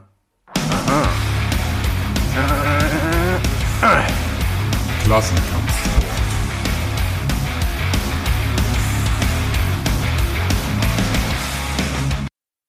Hallo, liebe Leute, willkommen zu unserem Klassenkampfsport. Ich habe hier Johanna von LabourNet TV. Ganz kurz zum Hintergrund dazu. Wie, ähm, LabourNet TV ist äh, eine, so sagt sie dann selber im Detail, ist ähm, eine Plattform, auf der es unter anderem Videos zu gucken gibt. Und ich bin an zwei größeren Themen dran, wo es Dokumentationen bei LabourNet TV gibt, nämlich die Luft zum Atmen und der laute Frühling. Und bis die fertig sind, dachte ich mir, stelle ich euch doch einfach mal die Plattform an sich vor. Deswegen freue ich mich, Johanna da zu haben. Hi, grüß dich. Hallo, vielen Dank für die Einladung. Gerne, gerne. Ähm, jetzt habe ich das gerade sehr, sehr rudimentär gemacht, aber erzähl du uns doch einfach ein bisschen, was ist LabourNet TV, woher kommt es, was war die Idee dahinter und was macht ihr konkret? Also, wir sind eine kleine Gruppe von Leuten in Berlin ähm, und wir, wir haben vor 20 Jahren angefangen, ähm, Videoaktivismus, Videoaktivismus zu machen. Wir haben damals vor allem so äh, Demos gefilmt und die globalisierungskritische Bewegung, Anti-Ra-Aktionen und Antifa-Demos und solche Sachen. Und, ähm, und, seit, und ähm, wir haben dann immer mehr gemerkt, dass, ähm, dass diese Demos eigentlich gar nichts ändern und dass ähm, und äh, haben dann angefangen, uns auf, ähm, auf den Arbeitsplatz zu fokussieren, auf Kämpfe am Arbeitsplatz. Es fing an 2000, ähm, wann war das? 2003 gab es die Kolumbien-Kampagne. Da ging es um ermordete Coca-Cola, also ermordete Gewerkschafter in Kolumbien. Und wir haben dann einen Film gemacht über ermordete Coca-Cola-Gewerkschafter in Kolumbien, weil das ein sehr eindrückliches Beispiel war, wie ähm, äh, wie sehr sich sozusagen die, die Leute, die sich am Arbeitsplatz engagieren, ähm, wie sehr die attackiert werden und zwar nicht nur von den Unternehmen und deren bezahlten Schergen, den Paramilitär, sondern auch vom Staat. Und, ähm, und das war so ein ziemlich wichtiges, ähm, wichtiger Eindruck für uns, weil wir gesehen haben, dass da so eine, so eine wichtige Bruchlinie ist, dass die, dass die Leute, wenn sie sich am Arbeitsplatz organisieren, wirklich gefährlich werden für, für das bestehende System. Und deswegen haben wir uns seitdem dann immer mehr ähm, auf Arbeitskämpfe fokussiert und haben dann angefangen, auch in Deutschland Streiks zu, ähm, zu dokumentieren. Und, und 2011 ähm, haben wir dann Lebernet TV gegründet. Und äh, mit Lebernet TV machen wir äh, drei Sachen. Erstens bauen wir so ein Archiv auf für Filme über Kämpfe am Arbeitsplatz und Arbeitsbedingungen. Und wir haben bisher so 1000 Filme gesammelt aus 60 verschiedenen Ländern und die sind alle auf Lebernet TV kostenlos und mit Untertiteln zugänglich. Man kann die angucken und downloaden. Und ähm, ja, und man kann sich eben dann, also das Ziel ist, dass das Archiv irgendwann so funktioniert, dass man sich so die Geschichte der Klassenkämpfer in den verschiedenen Ländern da angucken kann. Also eine ganz andere Geschichte als ähm, als man sie finden würde, wenn man einfach nur googelt oder, oder offizielle Geschichtsschreibung äh, sich anguckt. Genau, und das andere, was wir machen, ist, dass wir eben äh, selber äh, Streiks dokumentieren, die vor allem in Berlin stattfinden, also in unserer Umgebung. Wir haben viel gemacht zu den Streiks im Krankenhaus, zu den Ess Essenslieferanten und ähm, letzte Woche haben wir die, die Streikenden von der von Taigwan Risa interviewt, die nach Berlin gekommen sind, um zu demonstrieren. Das war auch total interessant und ähm, Genau, und das Dritte, was wir machen, ist, dass wir eben regelmäßig auch Veranstaltungen machen mit diesen Videos.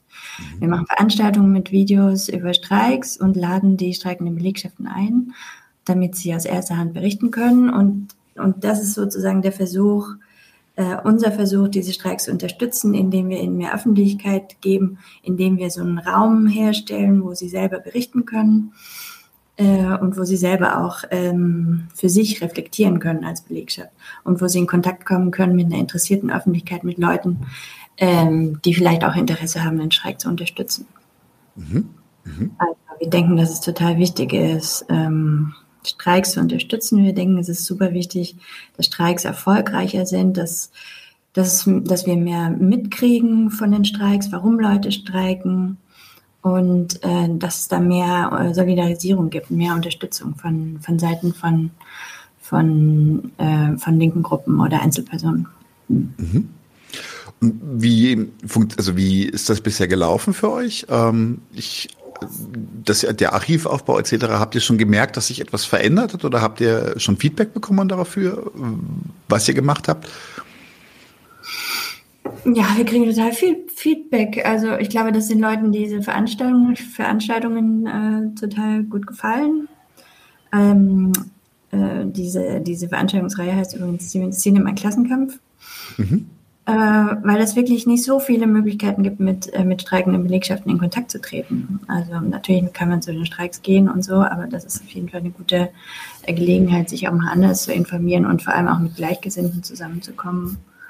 Und ja, also wir haben auch zum Beispiel jetzt dieses Jahr einen Film gemacht über, über diese Hafenarbeiter in Genua, die sich geweigert haben, Waffen zu ver, ver, äh, ver, verladen und zu entladen. Und äh, die haben wir dann auch nach Berlin eingeladen und eine Veranstaltung gemacht und die war total gut besucht. Und es gibt ein riesiges Interesse an, an so widerständigem Handeln und Leuten, die, die erfolgreich äh, Widerstand leisten und wir müssen da mehr zusammenkommen und mehr voneinander lernen und solche, solche Veranstaltungen und auch Videos werden total, also meiner Erfahrung nach total dankbar angenommen, weil es einfach so eine Lücke gibt in der Berichterstattung. Mhm. Ähm, also es wird über alles Mögliche die ganze Zeit berichtet, das vielleicht gar nicht so relevant ist, aber dass Leute, die mit ihrer Arbeit allen das Überleben ermöglichen und wie es denen geht und wofür die kämpfen. Das ist, scheint mir irgendwie viel wichtiger zu sein als der Großteil von dem, äh, worüber so normalerweise berichtet wird in den Mainstream-Medien.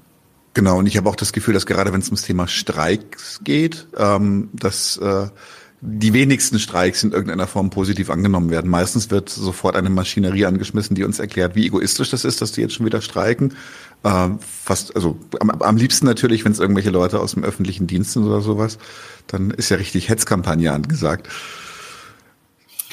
Naja, man darf nicht vergessen, dass die großen Medien entweder Unternehmen gehören oder dem Staat. Also da mhm. muss man wundern. Also man muss, ich glaube, es ist wichtig, dass wir diesen Klassengegensatz, den es in unserer Gesellschaft gibt, wahrnehmen und nicht äh, jedes Mal überrascht sind, wenn ja. so ein Klassenkampf von oben gemacht wird. Und dass wir uns entsprechend organisieren auch ähm, als klassenbewusste Bewegung. Und da, ähm, da ist es eben total wichtig an solchen Stellen, wo, wo Leute wirklich streiken und auch äh, was riskieren, da äh, am Start zu sein und darüber zu berichten und sich zu, zu solidarisieren. Und es macht mhm. total Sinn. Das macht einfach mhm. total Sinn und ich finde, es sollten viel mehr Leute machen. Mhm. Ich glaube, vielen ist auch die Ermächtigung, die darin liegt, überhaupt nicht bewusst. Und ähm, weil du das gerade gesagt hast mit den Hafenarbeitern in Genua, das ist für mich auch ein schönes Beispiel, weil ich dann häufig gefragt wurde, was kannst du denn machen in so einer Situation? Und man kann tatsächlich etwas machen. Man kann sich gegen, gegen einen, einen militärindustriellen Komplex stellen. Und ähm, gab, glaube ich, nicht nur, äh, korrigiere mich, wenn ich falsch liege, aber ich glaube, es gab ähnliche Fälle dann auch in Griechenland, soweit ich weiß. Ja, und auch in anderen Städten in Italien, in Pisa, haben sich geweigert, Waffen zu verladen bei einem, einem Flughafen. Und äh, es gibt noch mehr. Es gibt noch mehr Beispiele, die mir jetzt aber nicht einfallen. Das ist okay. Jetzt ist Aber natürlich man noch. kann sich total weigern. Ich finde, dass der, der, äh, äh, dass das ein total gut gehütetes Geheimnis ist, wie viel Macht Leute eigentlich haben, wenn sie sich zusammentun am Arbeitsplatz. Und es gibt so viele Beispiele und es wird so, es gibt so wenig Wissen drüber. Aber ich finde, das ist auch ein Grund, weshalb wir das machen, was wir machen, weil, ähm, weil wir einfach finden, dass wir uns das viel mehr, viel klarer machen müssen, dass es ein wichtiger Kampfort ist und dass wir da tatsächlich Macht haben. Und zwar viel mehr Macht als auf der Straße. Mhm, mhm. Es ist für mich auch ein wichtiges Umdenken, weil ich komme aus einer Generation, in der Demos so noch die, das, das ähm, Militär, äh, militärische natürlich, das politische ähm, äh, Mittel der Wahl waren. Und Genau. muss, ich, ich teile deine Einschätzung ein bisschen. Demos können Ausdruck von etwas sein, Demos können, können eine Öffentlichkeit schaffen, aber wenn dahinter nichts ist, dann war es das auch. Dann ist die Öffentlichkeit auch eine Woche später einfach wieder vorbei, maximal eine Woche später, selbst wenn es Riesendemos waren. Für mich ist das dann zum Beispiel ein guter Vergleich ist damals als TTIP und CETA. Das war ja diese Riesendemo mit, mit weit über eine halbe Million in, äh, in Berlin. Aber da stand halt auch eine ganze Organisation dahinter, die nicht locker gelassen hat, bloß weil es da eine Demo gab. Ähm, Nee. Nee, ähm, finde es wichtig. Ja, ich find's glaube, es, es gibt einen Unterschied zwischen Symbol, also das, also zwischen materieller Macht und, und symbolischen Aktionen. Und eine materielle Mhm. Macht aufzubauen, sie geht nur, wenn man wirklich die äh, am Start ist bei den Leuten äh, in den Stadtteilen, wenn man, wenn man, wenn es diese Verbindungen gibt, die Verknüpfungen, wenn man von Tür zu Tür geht und wirklich ähm, diese ganzen Gespräche führt mit, mit Leuten, weil ich glaube, ähm, ja, dass die meisten Leute total, dass es den meisten Leute total klar ist, dass wir in einem absoluten Scheißsystem leben und dass sie sich auch was anderes wünschen. Aber das Problem ist, dass sie denken, ah, wir können nichts machen. Ähm, und dass sie sich selber als alleine oder ähm, abgetrennt von, von den anderen und ohnmächtig empfinden. Und das müssen wir überwinden. Wenn wir das schaffen, das zu überwinden, dann haben wir ja gewonnen. Das ist der springende Punkt. Mhm. Ist noch ein weiter Weg, fürchte ich. Ähm, aber es ist ein Weg, den es, den es in meinen Augen auch unbedingt, unbedingt lohnt, ähm, weiter zu propagieren. Ich finde es interessant, weil ich das immer wieder als Beispiel bringe, ähm, dass allein solche Kleinigkeiten wie einen Betriebsrat zu gründen oder sowas bei fast allen Arbeitgebern, bei denen ich war, auch bei denen, bei denen ich mich wohlgefühlt habe, es hat damit nichts zu tun, sofort fast Schnappatmung beim Management hervorruft. Also äh, jede Art von Organizing und, und Zusammenschluss, um die eigene Arbeitskraft ein, ein, ein Mühe autonomer zu verwalten, ist, äh, führt gleich zu, zu massiven Eskalationen. Jetzt Ja. ist die Frage, ähm, wie können wir euch dabei unterstützen? Wie kann man oder wie können die Menschen, unsere ZuschauerInnen, wie können wir LabourNet unterstützen? Puh, das ist nicht so schwer. Wir brauchen unbedingt 100 weitere Fördermitglieder. Wir haben ja keine, keine Förderung durch eine Stiftung, ähm, sondern wir haben nur unsere 150 Fördermitglieder und ähm, wir bräuchten aber 250. Also Mhm. 250 Leute, die im Schnitt 10 Euro im Monat spenden. Dann wären wir irgendwie so auf der sicheren Seite und wüssten, dass wir auch nächstes Jahr noch weitermachen können. Ja, und das ist, kann man einfach machen, indem man auf die Seite geht und da gibt es so eine Spendenseite bei uns auf Lebanon TV. Mhm. Ähm, habt ihr da auch ein bisschen Angst, dass die, die, die anstehende oder schon, schon sich in, im Rollen befindliche Krise da auch nochmal reinschlägt? Ähm, mh, also wir sind irgendwie, wir haben das Gefühl, ähm, dass sich eigentlich durch die Krise auch immer mehr zeigt, dass wir unabhängige Medien brauchen Mhm. und dass es so diese Dringlichkeit im Vergleich zu vor auch nur zwei Jahren ganz anders, ganz anders äh, wahrgenommen wird von, von den meisten Leuten. Und deswegen denke ich, dass auch die, mh, dieses Bewusstsein, dass wir, dass wir unabhängige Medien, linke Medien brauchen, dass es auch ähm, ähm, wächst und sind deswegen eigentlich ganz gute Hoffnung, dass es irgendwie weitergeht. Oh, cool, sehr schön. Ja, aber tatsächlich der Appell an unsere ZuschauerInnen, ähm, Fördermitgliedschaft kostet nicht viel, äh, bringt viel. Ähm, wie gesagt, wir machen selber jetzt schon, wir haben schon zwei Projekte in der Pipeline, wo wir explizit äh, mit LabourNet zusammenarbeiten, um Themen ähm, auszuarbeiten, die, die Sie geplattformt haben. Der Laute Frühling ist, glaube ich, noch nicht bei euch zu gucken, der ist noch in den Kinos, ne? Genau, der ist in den Kinos und wird auf Veranstaltungen gezeigt. Ja. Okay. Jetzt auch Genau. bei diesen Uni- und Schulbesetzungen und es ist äh, echt toll, wie, wie viel der, wie der angenommen wird, so von der Klimabewegung. Sehr gut. Sehr cool. Dazu sehen wir uns eh noch mal äh, ganz bald. Ähm, und äh, genau, den, den, die Luft zum Atmen machen wir auch noch. Das ist ähm, bei Wolfgang, genau. Ich bedanke mich für dieses Gespräch. Ich finde es super wichtig, was ihr macht. Äh, Gegenöffentlichkeit ist, ist in meinen Augen das Wichtigste, was wir gerade aufbauen können. Deswegen, also da ver- verstehe ich ja auch unser Projekt so ein bisschen als Teil davon. Insofern, ähm, wir packen den Link unten in die Beschreibung. Ihr klickt das bitte alle an und äh, kümmert euch darum, dass wir nächstes Jahr noch Labernet TV gucken können. Vielen Dank. Gerne. Und wir sehen uns sowieso bald. Bis dann. Ja, bis dann. Mach's gut.